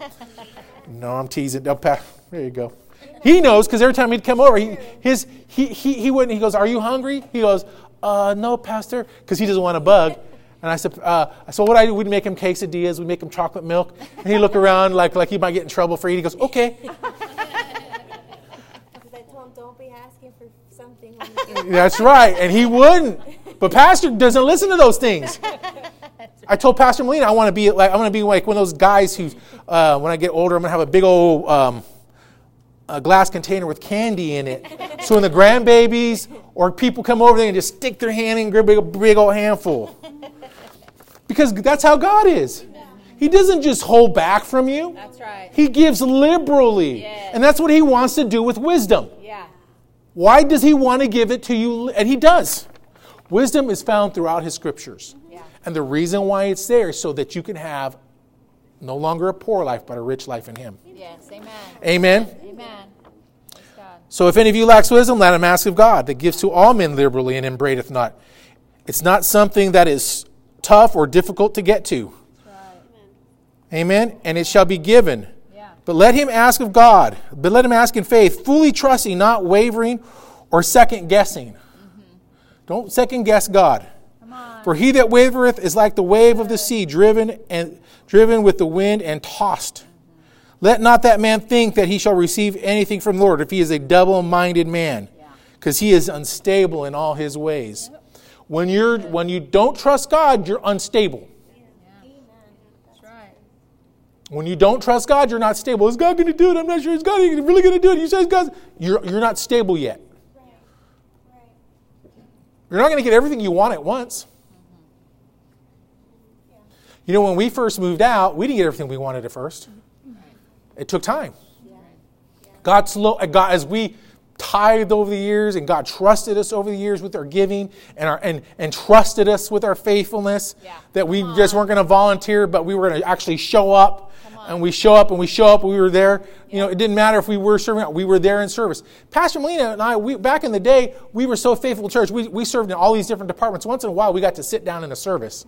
And one time we didn't get to sit down in a service. And it had been a while. I was like, we're going to go to the second service. And we'd go to the second service because we just wanted to sit under the Word and hear the Word. It was a long day, but hey, at least we got to sit and get under the Word. That's right. But here's the thing, once you start thinking that it's all about the Word, it's all about changing my life, it's all about Him, it's all about pleasing Him, then He starts adding things to you. Yeah. Yeah. Adding things start getting added to you that you didn't even try to get. Yeah. Because you did one thing that was most important, that was wisdom. Seek first the kingdom of God. Yeah. Then all these things will be added to you. Yeah. We weren't trying to seek stuff, we were just seeking God. That's right. And over the years, God just kept adding stuff to us. That's right. See, that kind of faithfulness, there's rewards in faithfulness. That's right. Come on. There's absolute rewards in faith. And that's wisdom. Yeah. That's just wisdom, being faithful. Yeah. Come on. It's just wisdom when the wife is not around, that the TV's not on channels that it shouldn't be on. That's wisdom, because I'm guarding my heart. Mm-hmm. It's wisdom when I show up to work early. Yeah. And even though no one else is there, it's wisdom that I'm ready to start working, regardless of what everybody else is. That's wisdom. Yeah. It's wisdom when I decide that I'm going to start speaking like a, how should I say? I'm going to start speaking like a king versus a pauper. Yeah. It's funny because we were watching this program and this person, they took their child to a sports psychologist, and the person said, the reason why you're not doing too well out on the golf course is because you're too emotional, you get upset, and you're getting worked up, and that's what's causing you to make a bunch of mistakes. He says, when you see yourself out there, this is one thing I've always told Tiger Woods. He says, you have got to be stately. You've got to act like you're the king. If you ever look at kings, they're very regal. They're very full of grace. They even stand a certain way. They don't just open up their mouth and start telling a bunch of jokes. When they speak, their words are with purpose. Yeah. They're not just spouting off. They stop, they pause, they think a little bit before they say. If they don't know, I'm going to have to take a little time to look into it. I'm not really quite sure yet of what I want to do. Or they'll just listen and just let you talk. Right? That's wisdom. That's wisdom. Not opening your mouth and not speaking sometimes. Listening. Yeah. Start looking at people how certain... Now, you got to be really careful that especially the world. Yeah.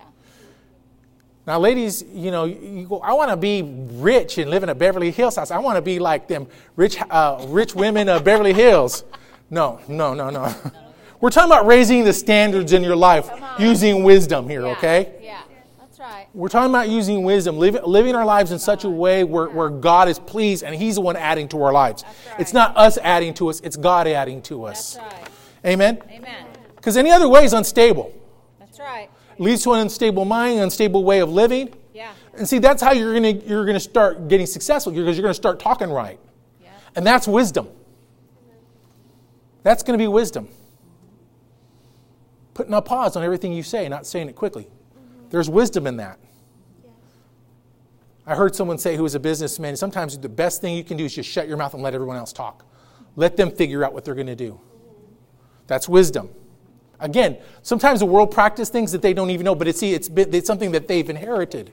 It's truth, but it's things that they've inherited through that family that's been very successful over years. That person may not be very smart, but they just inherited all the wisdom that they've heard, and they see how their family operate, and so they've just inherited that wisdom because it's talked in front of them, it's brought in front of them, and so even though they're not maybe come from, at least they have that foundations where if you're raised in a place where you don't have a lot, it's you have to learn these things. That's right. And what better place than to learn them with God? Come on. What better place to get the real jump on how to do that's things right. That's right. Where there's soundness in it, where there's peace in it. That's right.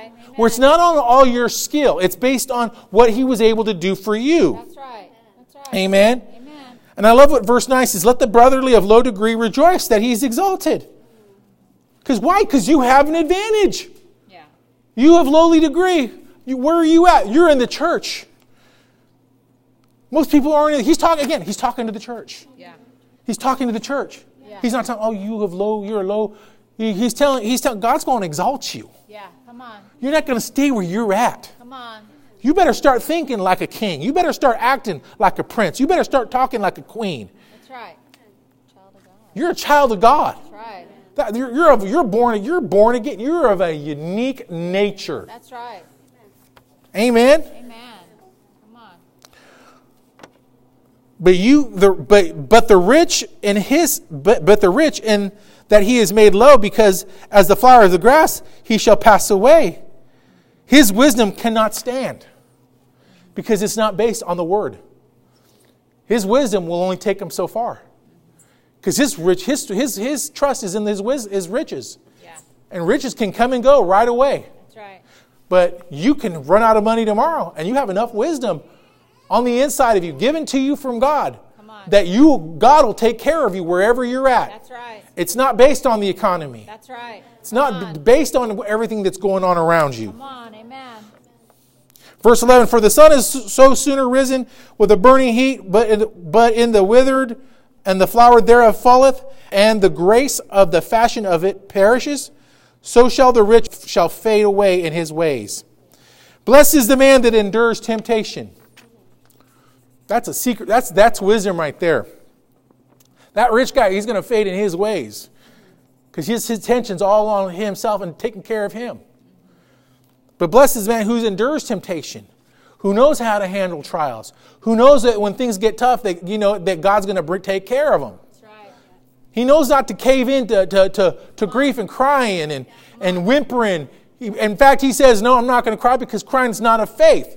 He says, "No, I thank you, Father, you're going to take care of me." That's right. And all he does is speak what God has already told him. Yes. I thank you, Father God, that you're going to heal me. Yes. I thank you, God, you're going to deliver me. That's right. I thank you, God, that you've always taken care of the De La Cruz family. That's right. I thank you, Father, you've always taken care of the River Church. Yes. I thank you, Father. Everybody goes to River Church is blessed. Right. They're blessed and highly favored. Right. I thank everybody who goes to River Church that the hand is upon them. Yes. I thank you, Father, that everybody goes to the River Church, they're healed. That's I thank you, Father, that everybody goes to the river. See, you just got to keep. And then when you're by, I remember, Pastor, I thank you, Father. Pastors spoke this over us. So, Father, you were trying to get that over to me, so I'm just agreeing with what Pastor says, because Father, I know that's what you're trying to get over to me. That's right. What's that? That's wisdom. That's right.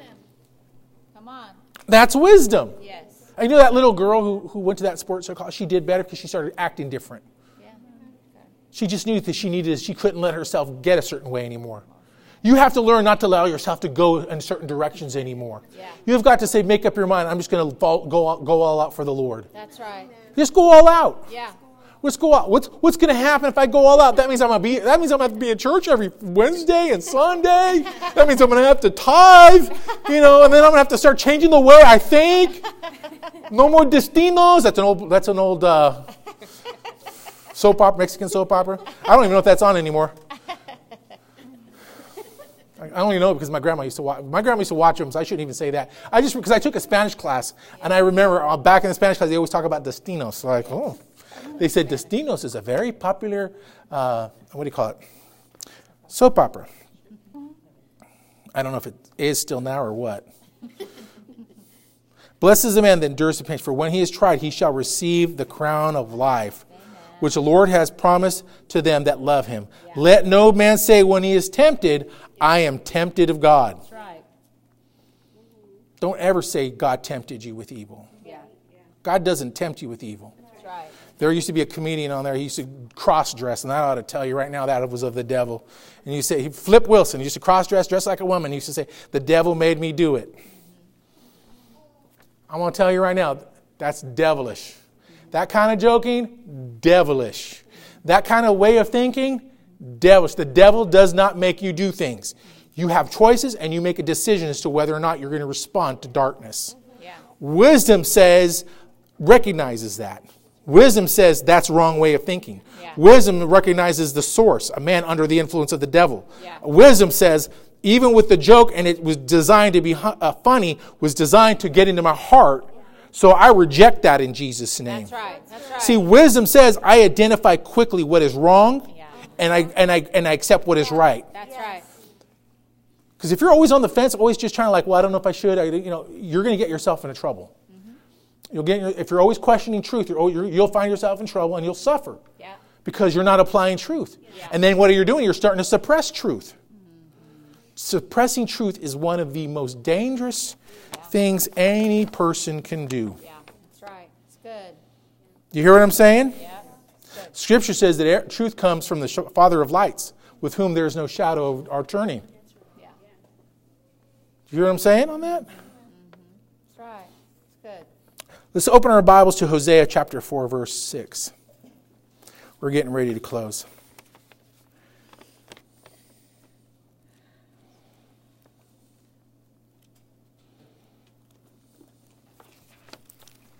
When we first started this church, over the years, we thought, I actually thought this. I heard another minister on this. He said it, but he spoke. You ever someone just say something like, man, I was thinking that years ago when I first started this church. Because when he first started his church, he said, when I first started this church, he said, I thought that the thing that was plaguing the world the most was a lack of knowledge. Just maybe people just don't know. And you know what? I was with him. I totally believe that. People just don't know the Word of God. If they just knew the Word of God, their life would be better. Uh-huh. And that's because I would read it in the Word. So over here in Hosea chapter 4, verse 6, he says, my people are destroyed for a lack of knowledge. Yeah. Right? Yeah. So I thought that's why people are hurting. That's why they're suffering. Right? Yeah. That's what the Scripture says. Yeah. But then you can't just stop there. You have to read. Wisdom says read further. Because thou hast rejected knowledge, I will also reject thee. Yeah. Right. Yeah. Some scripture says, because you've rebelled, I've rejected thee. See, people, it's not that they don't have knowledge, it's that they rebel. Yeah. Mm-hmm. They rebel. Mm-hmm. And then they want to join the rebellion. We're rebelling. Why are you rebelling? Well, I don't know, but we're rebelling. Right? They're rejecting the Word. They're rejecting the church. And then they want to start doing things that violate the Word of God. How do you get people that are supposed to be wise and educated teaching? Oh, boy, this is a hotbed. I'm not going to go down there. This is very a political thing. People teaching things they shouldn't be teaching the little ones. I'm just going to leave it right there. Things.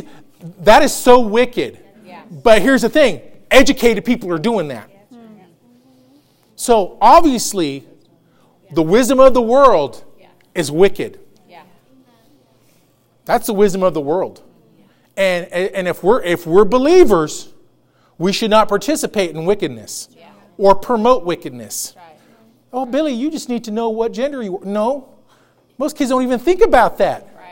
Psychologists say kids don't even have that a clue. They don't even think about any of that stuff. Yeah. You know what they're interested in? Toys. Yeah. Barbies.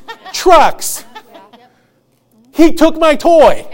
Those are the pressing things that press children. Yeah. lunch, dinner.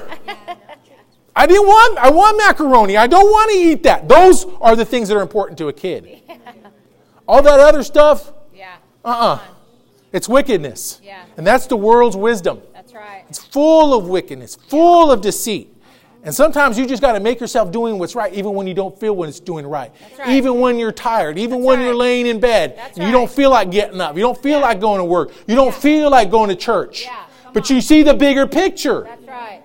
The bigger right. picture is my family needs to get delivered. Yeah, come on. I need to start talking different. Yeah, that's right. Start talking sweet to your honey. Yes. I'm excited, Pastor, when he's going full time. I'm going to have her to myself more often. Because I'm going to be chasing you around the house, girl. Just can't wait. Get ready. Come on. My little gazelle, I'm going to be the tiger. Man's got to do what a man's got to do.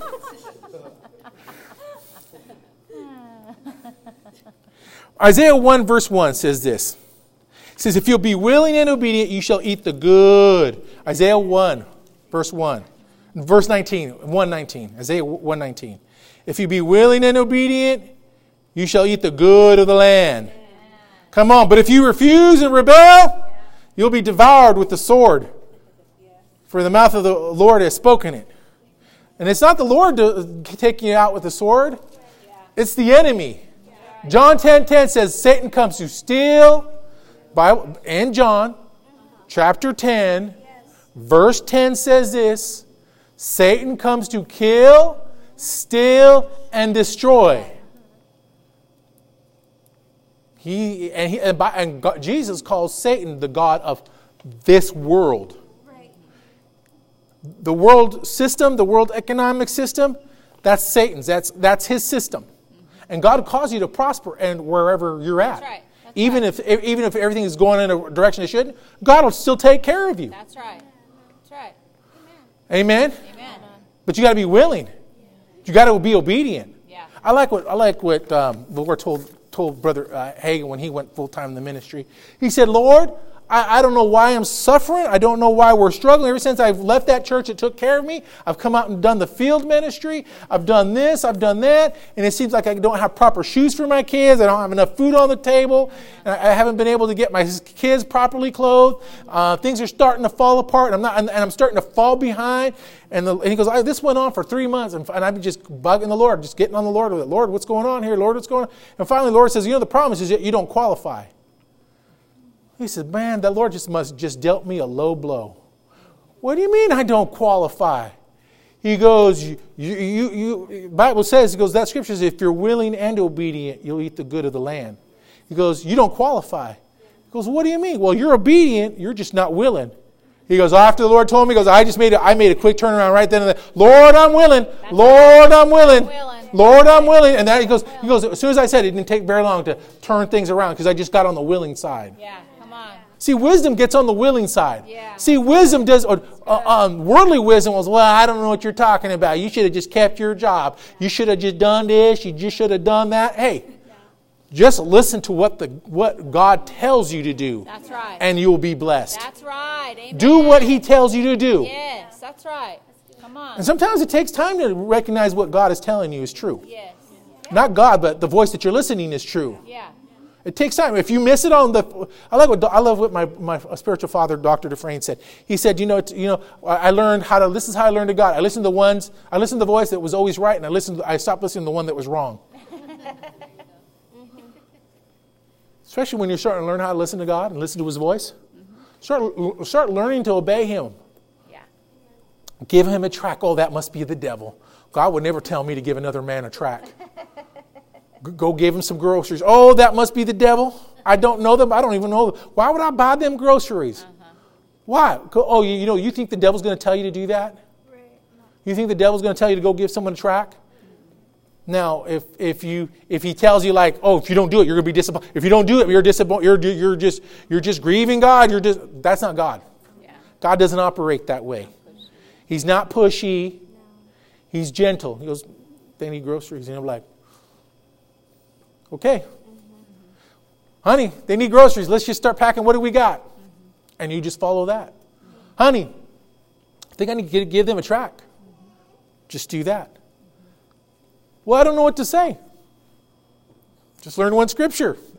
Romans, do the Romans road. If any man asks Jesus into his heart, believe and confess with his heart, with his mouth, and believes his heart, he shall be saved. So start finding that scripture. Open up this scripture. This scripture right here. Your life can change today, and watch people's lives change. Did anybody get help this evening? Amen. You know, because wisdom, we can't say that we've got to start applying wisdom. Yeah. And sometimes we don't think ourselves to be very wise. But sometimes wisdom's got to be on the forefront of our mind. What is wisdom? When I open up my scripture, how can I apply wisdom? It's good. How can I? If wisdom? Bible says if wisdom is the principal thing, and he says principle. If wisdom is the principal thing, and he's telling you to get it, then you ought to get wisdom. First place you go is the Word. Lord, I want to buy a house. I want to buy a rental, or I want to do this. I want to start a business. Lord, first question that should come out of your mouth, Lord, what should I do? Mm-hmm. Should I do this, or should I do something different? Mm-hmm. Should I look here, or should I look over there? Mm-hmm. Following God is one of the best things you'll ever do. That's right. It'll be rewarding. It'll be healthy for you. That's right. And it'll help you grow. Amen? Amen.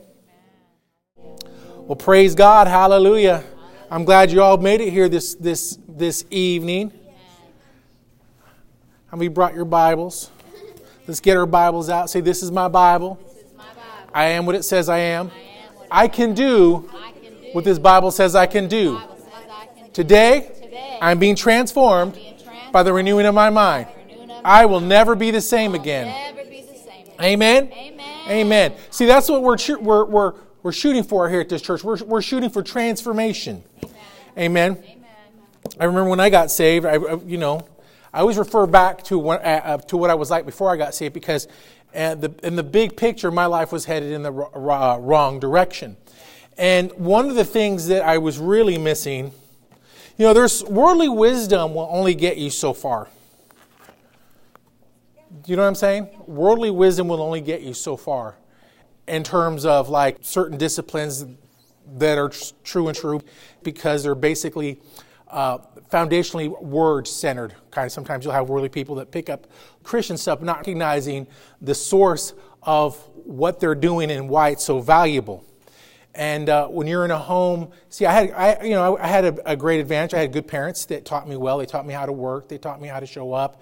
They taught me how to be there for my kids. Yeah. They talked the business that they were in on a regular basis. So I wasn't unfamiliar with that. But there's only so far that will take you. Yeah. I mean, the world's wisdom will only take you so far. Yeah. At a certain point, you get to a certain point with the world's wisdom where you're like, okay, there's only so far I can go. It's sort of like the world's wisdom will just make you an employee. Right. It'll just teach you how to be maybe a good worker, if even that.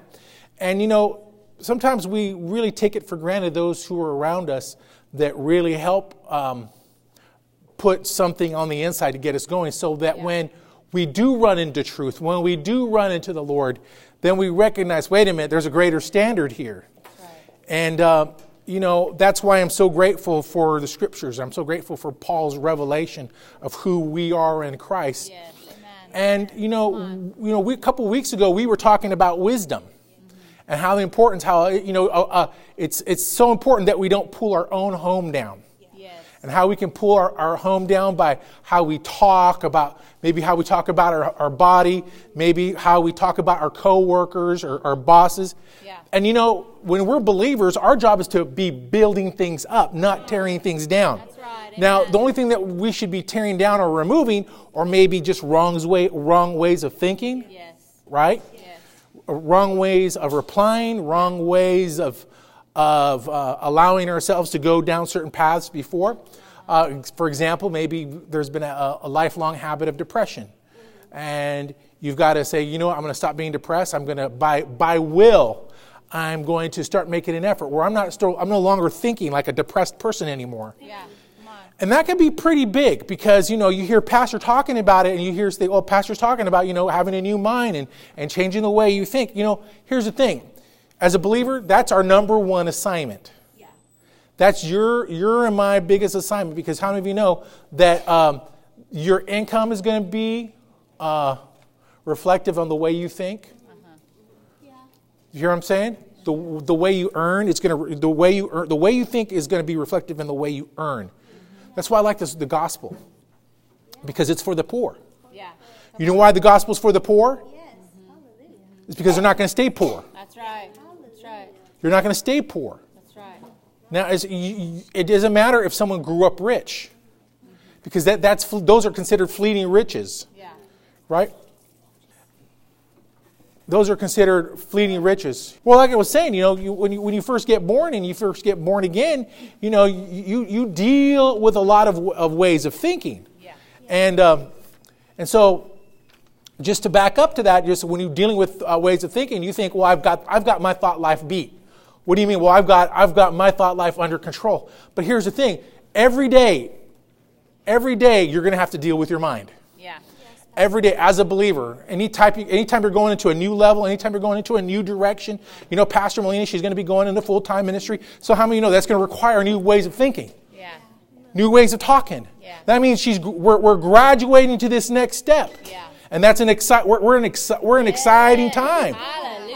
She's in an exciting time of her life. Amen. And I could say, hey, well, look at the world. You can't look on what's going on in the natural. That's right. You just go to the supernatural. All you know is God's going to do something for you.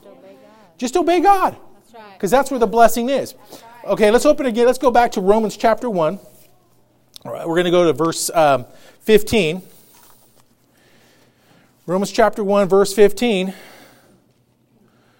So as much as is in me, Paul says, I am ready to preach the gospel to you who are in Rome also. Isn't that something about the people who are of God? What is ever ready in them, they're ready to preach. Yeah. We're ready to preach. Why are we ready? Because we have a love for the things of God. Amen? Amen. And then I like what he says in verse 16, for I am not ashamed of the gospel of Christ, for it is the power to salvation for everyone who believes. Now, everybody, when we hear that word salvation, we immediately stop and we think, that's just getting born again. But see, I want you to stop here and think for a moment. These people are already born again. He's talking to people who are already born again and people who are saved. But then again, he's talking about salvation. Salvation isn't just you getting saved and just you get and go to heaven. Yeah. Salvation talks about the saving of your soul, the very essence of the way you think. It's about bringing balance to your thought life. Yeah. It's about having your mind no longer feeling like it's going crazy. Uh-huh. You hear what I'm saying? Because there's a lot of folks out there, they feel like they're going crazy nowadays. And why? Because they're constantly being moved up by their emotions or moving down by their emotions. Yeah. 1 minute they're happy, 1 minute they're sad, 1 minute they're confused, 1 minute they don't know the direction of that their life is going. And yet God wants to supplant that thing. He wants to bring that. He wants to be the anchor that you need. Amen. And so for everyone that believes, first for the Jew and the Greek, but it is in the righteousness of God revealed from faith to faith, as is written, the just shall live by faith. Amen. So the importance of the opening this is because here he's talking about how the just shall live by faith.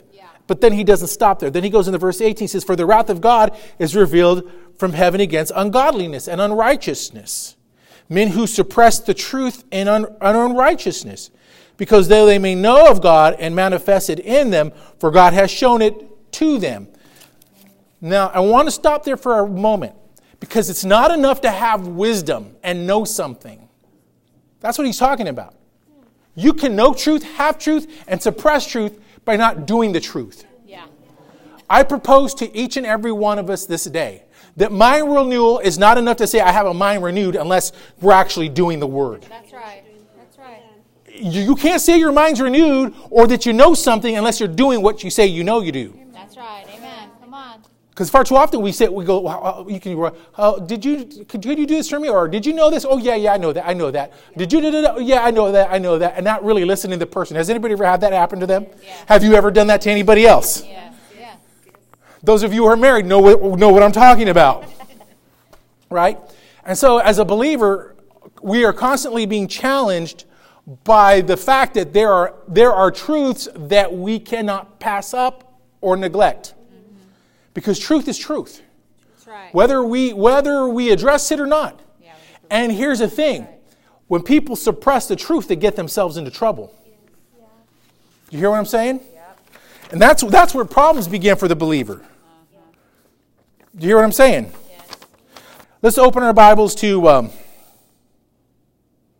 James chapter 1. James chapter 1, verse 1. Say amen when you get there.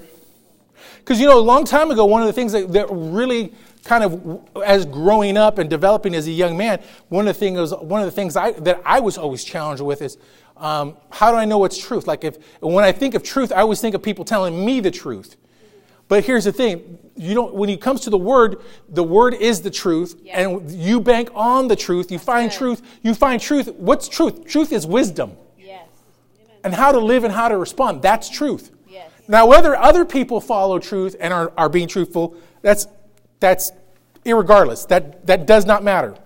It doesn't change. Yeah. It doesn't change our responsibility to act out in wisdom. Because that is true. How do I know what wisdom is? Well, I start reading Proverbs. I find out this is what wisdom does. I find out how wisdom responds. I see in the scripture that this is what love is and this is how love responds. Yeah. So what am I doing? I'm picking up truth and I'm practicing truth. Yeah. And then when I practice truth, I'm practicing wisdom. Yeah. Do you hear what I'm saying? Yeah. Wisdom cannot be practiced if truth is not applied. Yeah. Do you hear what I'm saying? Yeah. So in James chapter 1, verse 1, it says, James, a servant of God, and of the Lord Jesus Christ to the 12 tribes that are scattered abroad, greetings.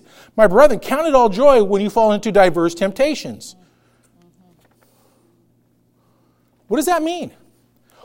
Count it all joy. In other words, always have an attitude of joy no matter what situation you're in. Yeah. Yes. Amen. Why? Because you have truth. Yeah. Why? Because you have wisdom. Yeah. That's why you can count it all joy. Yeah. Because you have answers. If you don't have an answer, there's no way to have joy. And oftentimes you'll be feeling like you're bumbling along. And that's where people miss it. They think they're moved by the situation, they're moved by the problem, and they act because there's a problem comes up. Oh, my car broke down. I told Pastor Melina a long time ago, this has come up. You know, things don't last forever. The devil doesn't come to break. The world's already breaking down. So that's a far-gone conclusion, yeah. Right? Yeah. So because we know that the world's breaking down, we know that this whole world, the structure of the world, everything is deteriorating. We know as a result of that, that because of that's going on, we don't get surprised if something happens and we're not, oh no, the devil did this, the devil that. No, if my car breaks down, oh no, the devil broke my car and I bind you, devil. You know what? Angels can come in.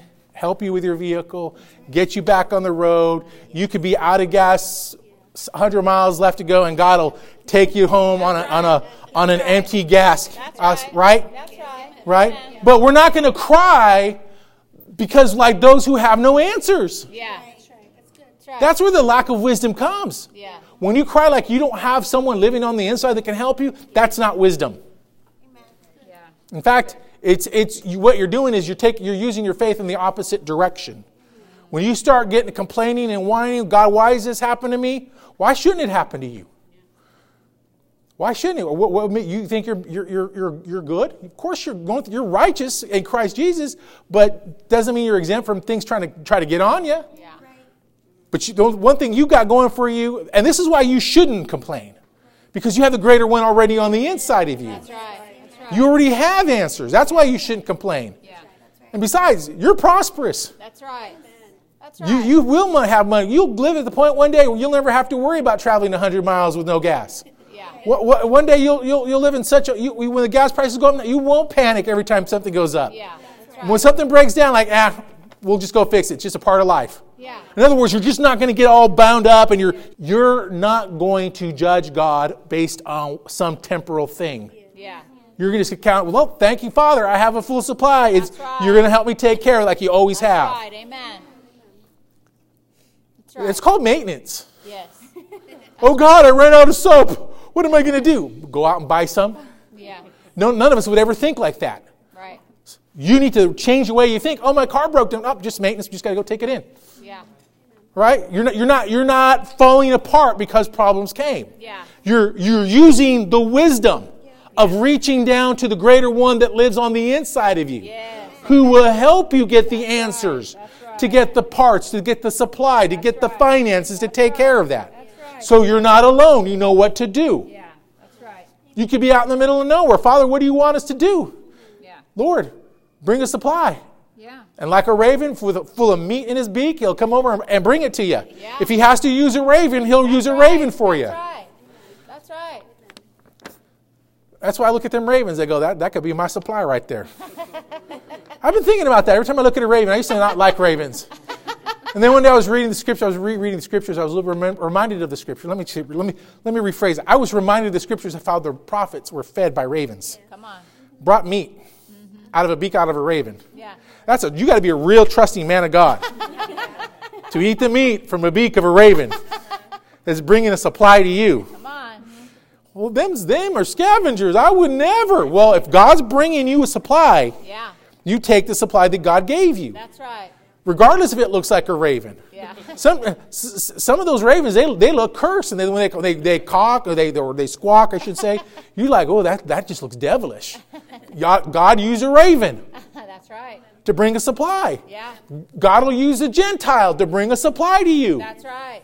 That's right. God will use worldly people to bring supplies to you. That's right. So you can't think of yourself too highly. I don't know. I'm going to go in a different direction. I got to be really careful because I don't want to go in a different direction. But here's the thing. As a believer, we're always constantly renewing our mind that we can trust God. Yes. That you can trust Him. Amen? Right. Amen. Knowing this, that the trying of your faith works patience. When things happen, your faith is being worked. Come on. Knowing this, that the trying of your faith works patience. In other words, I'm being patient and learning how to trust God. Yeah. We got to be really careful that we don't have this microwave mentality. This microwave way of thinking, or this soap opera way of thinking, no, this novella way of thinking. You know, he's gonna come back to her. He always does. He always kisses. He's a good man. You know, he loves her. Those two were meant to be together. There was an old '70s show back in the '80s, Laura and Luke. Laura and Luke, General Hospital. Oh, they were together. They were the it couple. They were the it couple in soap operas, the love of Laura and Luke. And it was always a big drama around them. For years, it was like that. And then finally, it all ended. Here's the thing. When it comes to the world, things end. That's right. When it comes to the world, things end. Yeah. But those who have wisdom, who do not suppress the truth, they have abundance. They have a full supply. Because if you look at Romans and you read further in Romans, what happened to those who suppressed the truth? Those people, they were given up to darkness. They were given up to wrong ways of thinking. And God said he gave them up to do what they wanted to do. Here's the thing. God's a gentleman. He is not going to force His will, His way upon your life. If you make a choice to go towards darkness, live how you want to live, sleep with whoever you want to sleep with, do whatever you want to do, He'll let you. Yeah. He'll let you do that. And He'll even let you pay the cost for that sin. And you can, oh God, why did I get this disease? Or, why God, how did I end up with this woman? Oh God, how did this happen? We know that it doesn't matter how much money you have, you could end up marrying the wrong person. Yeah. And end up being next to a crazy person, right? Come on. All the money in the world won't make anybody love you. Do you hear what I'm saying? All the money in the world won't make people love you. Yeah. It's people who have wisdom, who know their God, who do not suppress the truth, whose voices whose voices are familiar to the Father. Yeah. They will experience the first hand of the first touch of God every time in His presence. They'll be the ones that get to know Him. Amen. So just remember, a joyful heart and an attitude is straight from the throne room of God. Because there ain't no sorrow over there. That's right. God says He sits in the heavens and laughs. Well, I'm crying right now. Is He laughing? Well, if you saw what God saw, He saw you getting over that. Come on. He saw your answer around the corner, yes, and he saw all that crying was for nothing. Amen. You'd be like, I don't know why I was crying. And he says, and he'll tell you, I don't know why you're crying. Yeah, that's right. It all gets down to trust in him. Yes, that's right. But I love what verse 4 says, but let patience have her perfect work, that you may be mature or perfect and complete, entire, wanting nothing. Wanting nothing. Amen. Here's another way of putting it. Yeah. Fully furnished. Yes. That's right. Come on. Fully furnished. Yes. How many of you could be fully furnished? Yes. Amen. Some of you who don't have your home, you're young enough, you're too young to have your own home. One day God's going to fully furnish your home. That's right. Fully furnish your life. That's right. Give you the life that you want. That's me? Right. Yes, God. God's going to do it for you. That's right. Hold on, I'm going to take a break here. God's going to do it for you. Yeah, that's right. Did you hear that, Elijah? Mm-hmm. You wait, you do it right. God will give you the right woman. Amen. One who'll love you, kiss your face and love you, and don't even care. Yeah. And she'll say, "Honey, you're my bear, my teddy bear." She'll call you her gentle giant. Ain't no too many people around 6'5", man. I'm like, he's a great man. And you're going to be a blessing to that person. That's right. And God's going to take care of you. That's right. And he's going to fill your home. That's right. And he's going to give you cars. Yeah. And he's going to make your life better than you even thought. Yes. And you're going to say, thank you, Tom, for bringing me to church. That's right. That's right. And then you're going to buy Tom a couple suits because he needs them. Because you know who brought you to church. And you're grateful. Yeah. Right? You're grateful. Yes. See, when you're grateful, you just want to do stuff. You just want to show some love. That's right. So your life's going to get really good, Elijah. Yeah. It's going to get real good. That's right. It's going to get better than you ever thought. That's right. How old are you, 19 or 18? 17. My gosh, he's a man. He's a man-child. He's a man-child. My goodness, he's more man than I am. Look at him, man. He's just got muscles and everything. Verse, amen. In verse 5, it says, if any of you lacks wisdom, let him ask of God, that gives to all men liberally. God gives wisdom to all men liberally. You ever go to the store and they say, all you can eat? And you go in the store, it's all you can eat, and you're just sitting there? Or you ever go someplace where they're very liberal in how they take care of things or whatever, or someone who's very giving? You ever be around someone who's very giving? You're like, man, they're like over the top giving. Someone's like, I haven't seen anybody like that. Well, you haven't been in my house yet. As soon as you come to my house, you'll know what I'm talking about. No, I'm teasing. There you go. He knows because every time he'd come over, he wouldn't. He goes, are you hungry? He goes, no, Pastor, because he doesn't want a bug. And I said, so what I do, we'd make him quesadillas, we'd make him chocolate milk. And he'd look around like he might get in trouble for eating. He goes, okay. Because I told him, don't be asking for something. That's right. And he wouldn't. But Pastor doesn't listen to those things. I told Pastor Melina I want to be like one of those guys who, when I get older, I'm going to have a big old glass container with candy in it. So when the grandbabies or people come over, they can just stick their hand in and grab a big old handful. Because that's how God is. He doesn't just hold back from you. That's right. He gives liberally. Yes. And that's what he wants to do with wisdom. Yeah. Why does he want to give it to you? And he does. Wisdom is found throughout his scriptures. And the reason why it's there is so that you can have no longer a poor life, but a rich life in him. Yes, amen. Amen? Amen. So if any of you lacks wisdom, let him ask of God, that gives to all men liberally and upbraideth not. It's not something that is tough or difficult to get to. Right. Amen. Amen? And it shall be given. Yeah. But let him ask of God. But let him ask in faith, fully trusting, not wavering or second guessing. Mm-hmm. Don't second guess God. For he that wavereth is like the wave of the sea, driven with the wind and tossed. Let not that man think that he shall receive anything from the Lord, if he is a double-minded man, because he is unstable in all his ways. When you don't trust God, you're unstable. When you don't trust God, you're not stable. Is God going to do it? I'm not sure. Is God really going to do it? You say God, you're not stable yet. You're not going to get everything you want at once. You know, when we first moved out, we didn't get everything we wanted at first. It took time.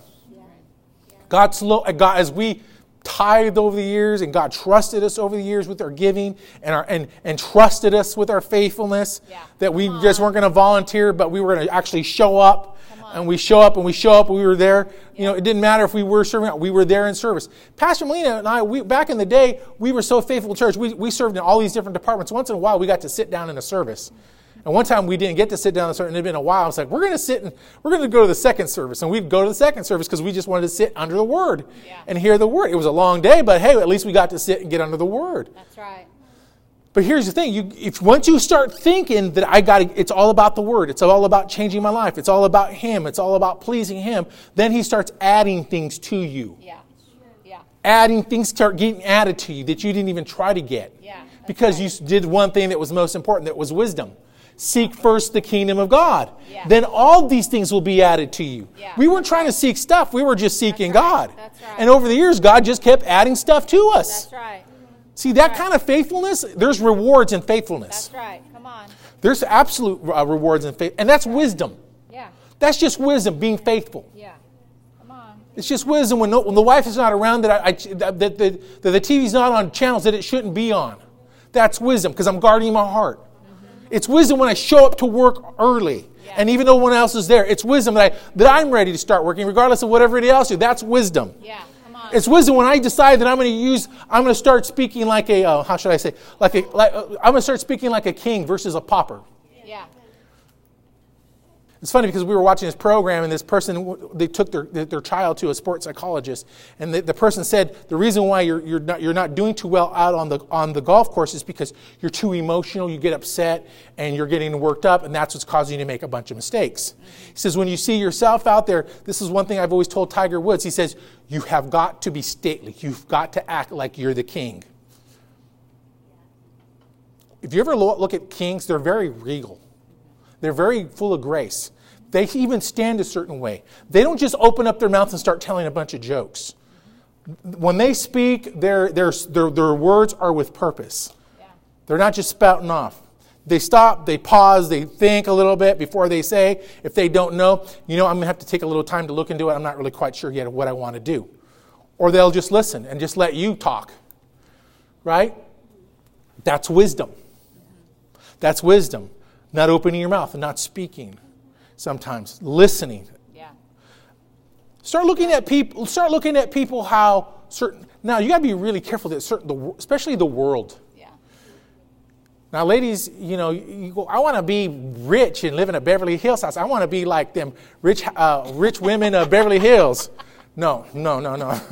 We're talking about raising the standards in your life using wisdom here, okay? Yeah. We're talking about using wisdom, living our lives in such a way where God is pleased and He's the one adding to our lives. Right. It's not us adding to us, it's God adding to us. That's right. Amen? Because any other way is unstable. That's right. Leads to an unstable mind, an unstable way of living. Yeah. And see, that's how you're gonna start getting successful, because you're going to start talking right. Yeah. And that's wisdom.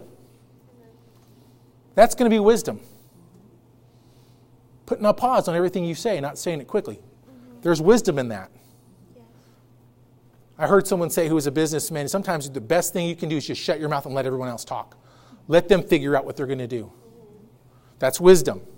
Again, sometimes the world practices things that they don't even know, but it's something that they've inherited.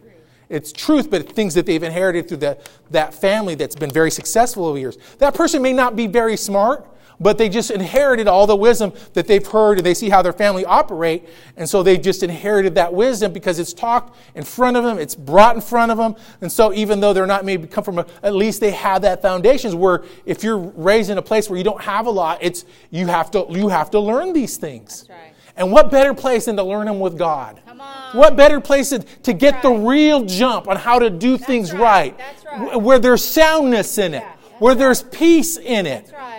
Where it's not on all your skill. It's based on what He was able to do for you. That's right. That's right. Amen. And I love what verse 9 says. Let the brotherly of low degree rejoice that he's exalted. Because why? Because you have an advantage. Yeah. You have lowly degree. Where are you at? You're in the church. Most people aren't. He's talking to the church. Yeah. He's talking to the church. Yeah. He's not talking, you're low. He's telling God's going to exalt you. Yeah. Come on. You're not going to stay where you're at. Come on. You better start thinking like a king. You better start acting like a prince. You better start talking like a queen. That's right. Child of God. You're a child of God. That's right. That, you're born again. You're of a unique nature. That's right. Amen. Amen. Come on. But the rich in that he is made low, because as the flower of the grass he shall pass away. His wisdom cannot stand, because it's not based on the word. His wisdom will only take him so far, because his trust is in his riches, yeah. And riches can come and go right away. That's right. But you can run out of money tomorrow, and you have enough wisdom on the inside of you, given to you from God, that God will take care of you wherever you're at. That's right. It's not based on the economy. That's right. It's not based on everything that's going on around you. Come on, amen. Verse 11, for the sun is so sooner risen with a burning heat, but in the withered and the flower thereof falleth, and the grace of the fashion of it perishes, so shall the rich shall fade away in his ways. Blessed is the man that endures temptation. That's a secret. That's wisdom right there. That rich guy, he's going to fade in his ways, because his attention's all on himself and taking care of him. But blessed is the man who endures temptation, who knows how to handle trials, who knows that when things get tough, that God's going to take care of him. That's right. He knows not to cave in to grief and crying and whimpering. In fact, he says, "No, I'm not going to cry, because crying's not of faith." He says, "No, I thank you, Father, you're going to take care of me." That's right. And all he does is speak what God has already told him. Yes. I thank you, Father God, that you're going to heal me. Yes. I thank you, God, you're going to deliver me. That's right. I thank you, God, that you've always taken care of the De La Cruz family. Right. I thank you, Father, you've always taken care of the River Church. Yes. I thank you, Father. Everybody goes to River Church is blessed. Right. They're blessed and highly favored. Right. I thank everybody who goes to River Church, yes, that the hand is upon them. Yes. I thank you, Father, that everybody goes to the River Church, they're healed. That's I thank you, Father, that everybody goes to the river. See, you just got to keep. And then when you're by, I remember, Pastor, I thank you, Father. Pastors spoke this over us. So, Father, you were trying to get that over to me. So I'm just agreeing with what Pastor says, because Father, I know that's what you're trying to get over to me. That's right. What's that? That's wisdom. That's right. Come on. That's wisdom. Yes. I know that little girl who went to that sports college, she did better because she started acting different. Yeah. She just knew that she couldn't let herself get a certain way anymore. You have to learn not to allow yourself to go in certain directions anymore. Yeah. You've got to say, make up your mind, I'm just going to go all out for the Lord. That's right. Just go all out. Yeah. Let's go out. What's going to happen if I go all out? That means I'm going to have to be at church every Wednesday and Sunday. That means I'm going to have to tithe, and then I'm going to have to start changing the way I think. No more Destinos. That's an old soap opera, Mexican soap opera. I don't even know if that's on anymore. I only know because my grandma used to watch them, so I shouldn't even say that. Because I took a Spanish class, and I remember back in the Spanish class, they always talk about Destinos. So like, oh, they said Destinos is a very popular, soap opera. I don't know if it is still now or what. Blessed is the man that endures temptation, for when he is tried, he shall receive the crown of life, which the Lord has promised to them that love him. Yeah. Let no man say when he is tempted, I am tempted of God. That's right. Don't ever say God tempted you with evil. Yeah. God doesn't tempt you with evil. That's right.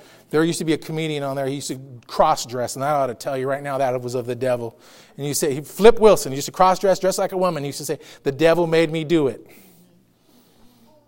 I'm going to tell you right now, that's devilish. That kind of joking, devilish. That kind of way of thinking, devilish. The devil does not make you do things. You have choices, and you make a decision as to whether or not you're going to respond to darkness. Yeah. Wisdom recognizes that. Wisdom says that's wrong way of thinking. Yeah. Wisdom recognizes the source, a man under the influence of the devil. Yeah. Wisdom says, even with the joke, and it was designed to be funny, was designed to get into my heart. So I reject that in Jesus' name. That's right. That's right. See, wisdom says I identify quickly what is wrong, yeah, and I accept what is right. That's right. Because if you're always on the fence, always just trying to like, well, I don't know if I should, you're going to get yourself into trouble. Mm-hmm. If you're always questioning truth, you'll find yourself in trouble and you'll suffer. Yeah. Because you're not applying truth. Yeah. And then what are you doing? You're starting to suppress truth. Mm-hmm. Suppressing truth is one of the most dangerous things any person can do. Yeah, that's right. It's good. You hear what I'm saying? Yeah. Scripture says that truth comes from the Father of lights, with whom there is no shadow of our turning. Do you hear what I'm saying on that? That's right. It's good. Let's open our Bibles to Hosea chapter 4, verse 6. We're getting ready to close.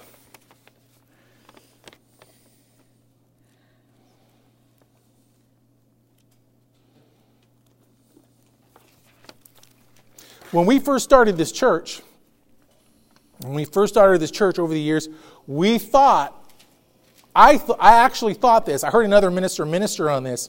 He said it, but he spoke. You ever someone just say something like, man, I was thinking that years ago when I first started this church.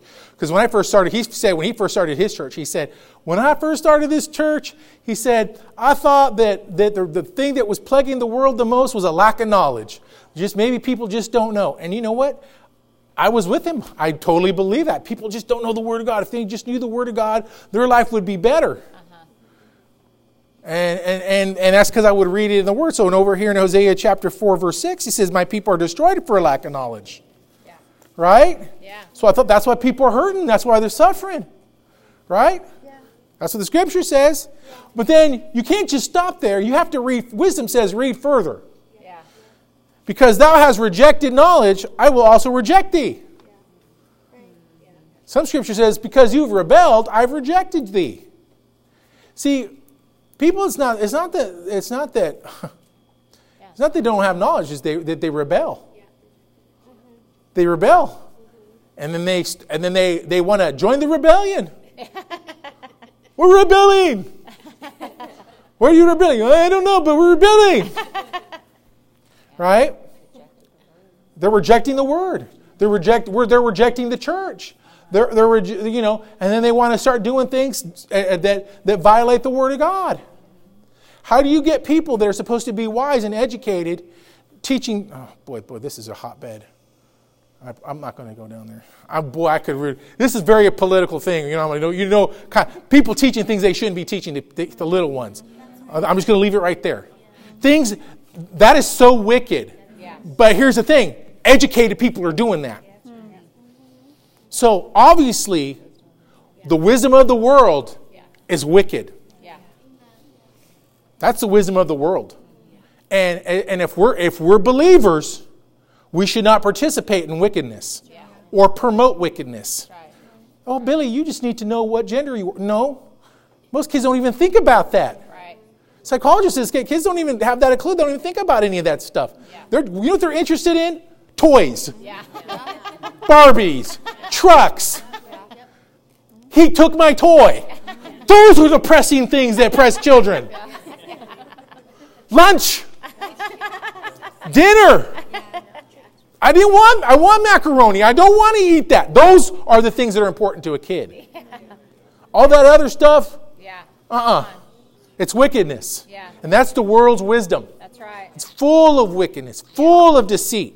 And sometimes you just got to make yourself doing what's right, even when you don't feel when it's doing right. That's right. Even when you're tired, even that's when you're laying in bed, that's and you don't feel like getting up, you don't feel like going to work, you don't feel like going to church. Yeah. But you see the bigger picture. That's right. The bigger picture is my family needs to get delivered. Yeah, come on. I need to start talking different. Yeah, that's right. Start talking sweet to your honey. Yeah. I'm excited, Pastor, when he's going full time. I'm going to have her to myself more often. Because I'm going to be chasing you around the house, girl. Just can't wait. Get ready. Come on. My little gazelle, I'm going to be the tiger. Man's got to do what a man's got to do.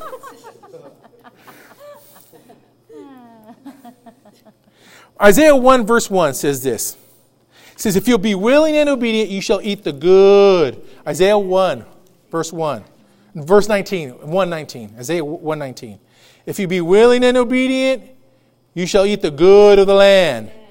Come on. But if you refuse and rebel, you'll be devoured with the sword. Yeah.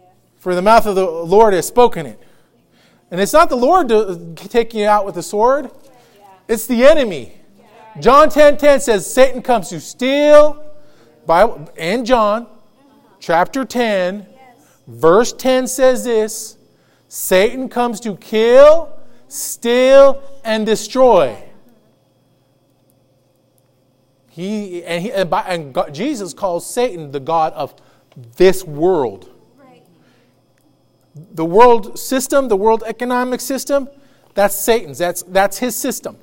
And God calls you to prosper and wherever you're at. That's right. That's even if everything is going in a direction it shouldn't, God will still take care of you. That's right. That's right. Amen. Amen. But you got to be willing. You got to be obedient. Yeah. I like what the Lord told Brother Hagin when he went full time in the ministry.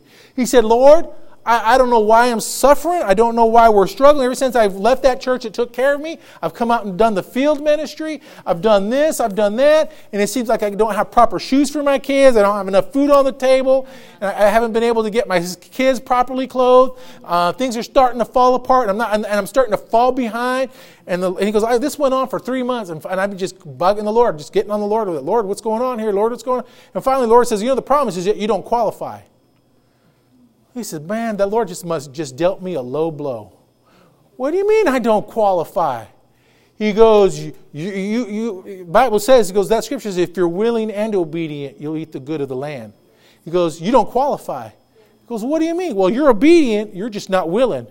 He goes, after the Lord told me, he goes, I made a quick turnaround right then and there. Lord, I'm willing. Lord, I'm willing. Lord, I'm willing. And that he goes, as soon as I said it, didn't take very long to turn things around because I just got on the willing side. Yeah. See, wisdom gets on the willing side. Yeah. See, wisdom does, worldly wisdom was, well, I don't know what you're talking about. You should have just kept your job. You should have just done this. You just should have done that. Hey, just listen to what God tells you to do. That's right. And you'll be blessed. That's right. Amen. Do what He tells you to do. Yes, that's right. Come on. And sometimes it takes time to recognize what God is telling you is true. Yes. Not God, but the voice that you're listening is true. Yeah. It takes time. If you miss it on the, I love what my spiritual father, Dr. Dufresne, said. He said, I learned how to. This is how I learned to God. I listened to the voice that was always right, and I stopped listening to the one that was wrong. Mm-hmm. Especially when you're starting to learn how to listen to God and listen to His voice, mm-hmm. start learning to obey Him. Yeah. Give Him a track. Oh, that must be the devil. God would never tell me to give another man a track. Go give him some groceries. Oh, that must be the devil. I don't know them. I don't even know them. Why would I buy them groceries? Uh-huh. Why? Oh, you think the devil's going to tell you to do that? Right. No. You think the devil's going to tell you to go give someone a track? Mm-hmm. Now, if he tells you like, oh, if you don't do it, you're going to be disappointed. If you don't do it, you're disappointed. You're just grieving God. That's not God. Yeah. God doesn't operate that way. He's not pushy. No. He's gentle. He goes, they need groceries, and I'm like, okay, mm-hmm. Honey, they need groceries. Let's just start packing. What do we got? Mm-hmm. And you just follow that. Mm-hmm. Honey, I think I need to give them a track. Mm-hmm. Just do that. Mm-hmm. Well, I don't know what to say. Just learn one scripture. Romans, do the Romans road. If any man asks Jesus into his heart, believe and confess with his heart, with his mouth, and believes his heart, he shall be saved. So start finding that scripture. Open up this scripture. This scripture right here, your life can change today, and watch people's lives change. Did anybody get help this evening? Amen. Because wisdom, we can't say that we've got to start applying wisdom. Yeah. And sometimes we don't think ourselves to be very wise, but sometimes wisdom's got to be on the forefront of our mind. What is wisdom? When I open up my scripture, how can I apply wisdom? It's good. How can I? If wisdom? Bible says if wisdom is the principal thing, and he says principle. If wisdom is the principal thing, and he's telling you to get it, then you ought to get wisdom. First place you go is the Word. That's right. Lord, I want to buy a house. I want to buy a rental, or I want to do this. I want to start a business. Lord, first question that should come out of your mouth? Lord, what should I do? Mm-hmm. Should I do this, or should I do something different? Should I look here? Or should I look over there? Following God is one of the best things you'll ever do. That's right. It'll be rewarding. It'll be healthy for you. That's right. And it'll help you grow. Amen?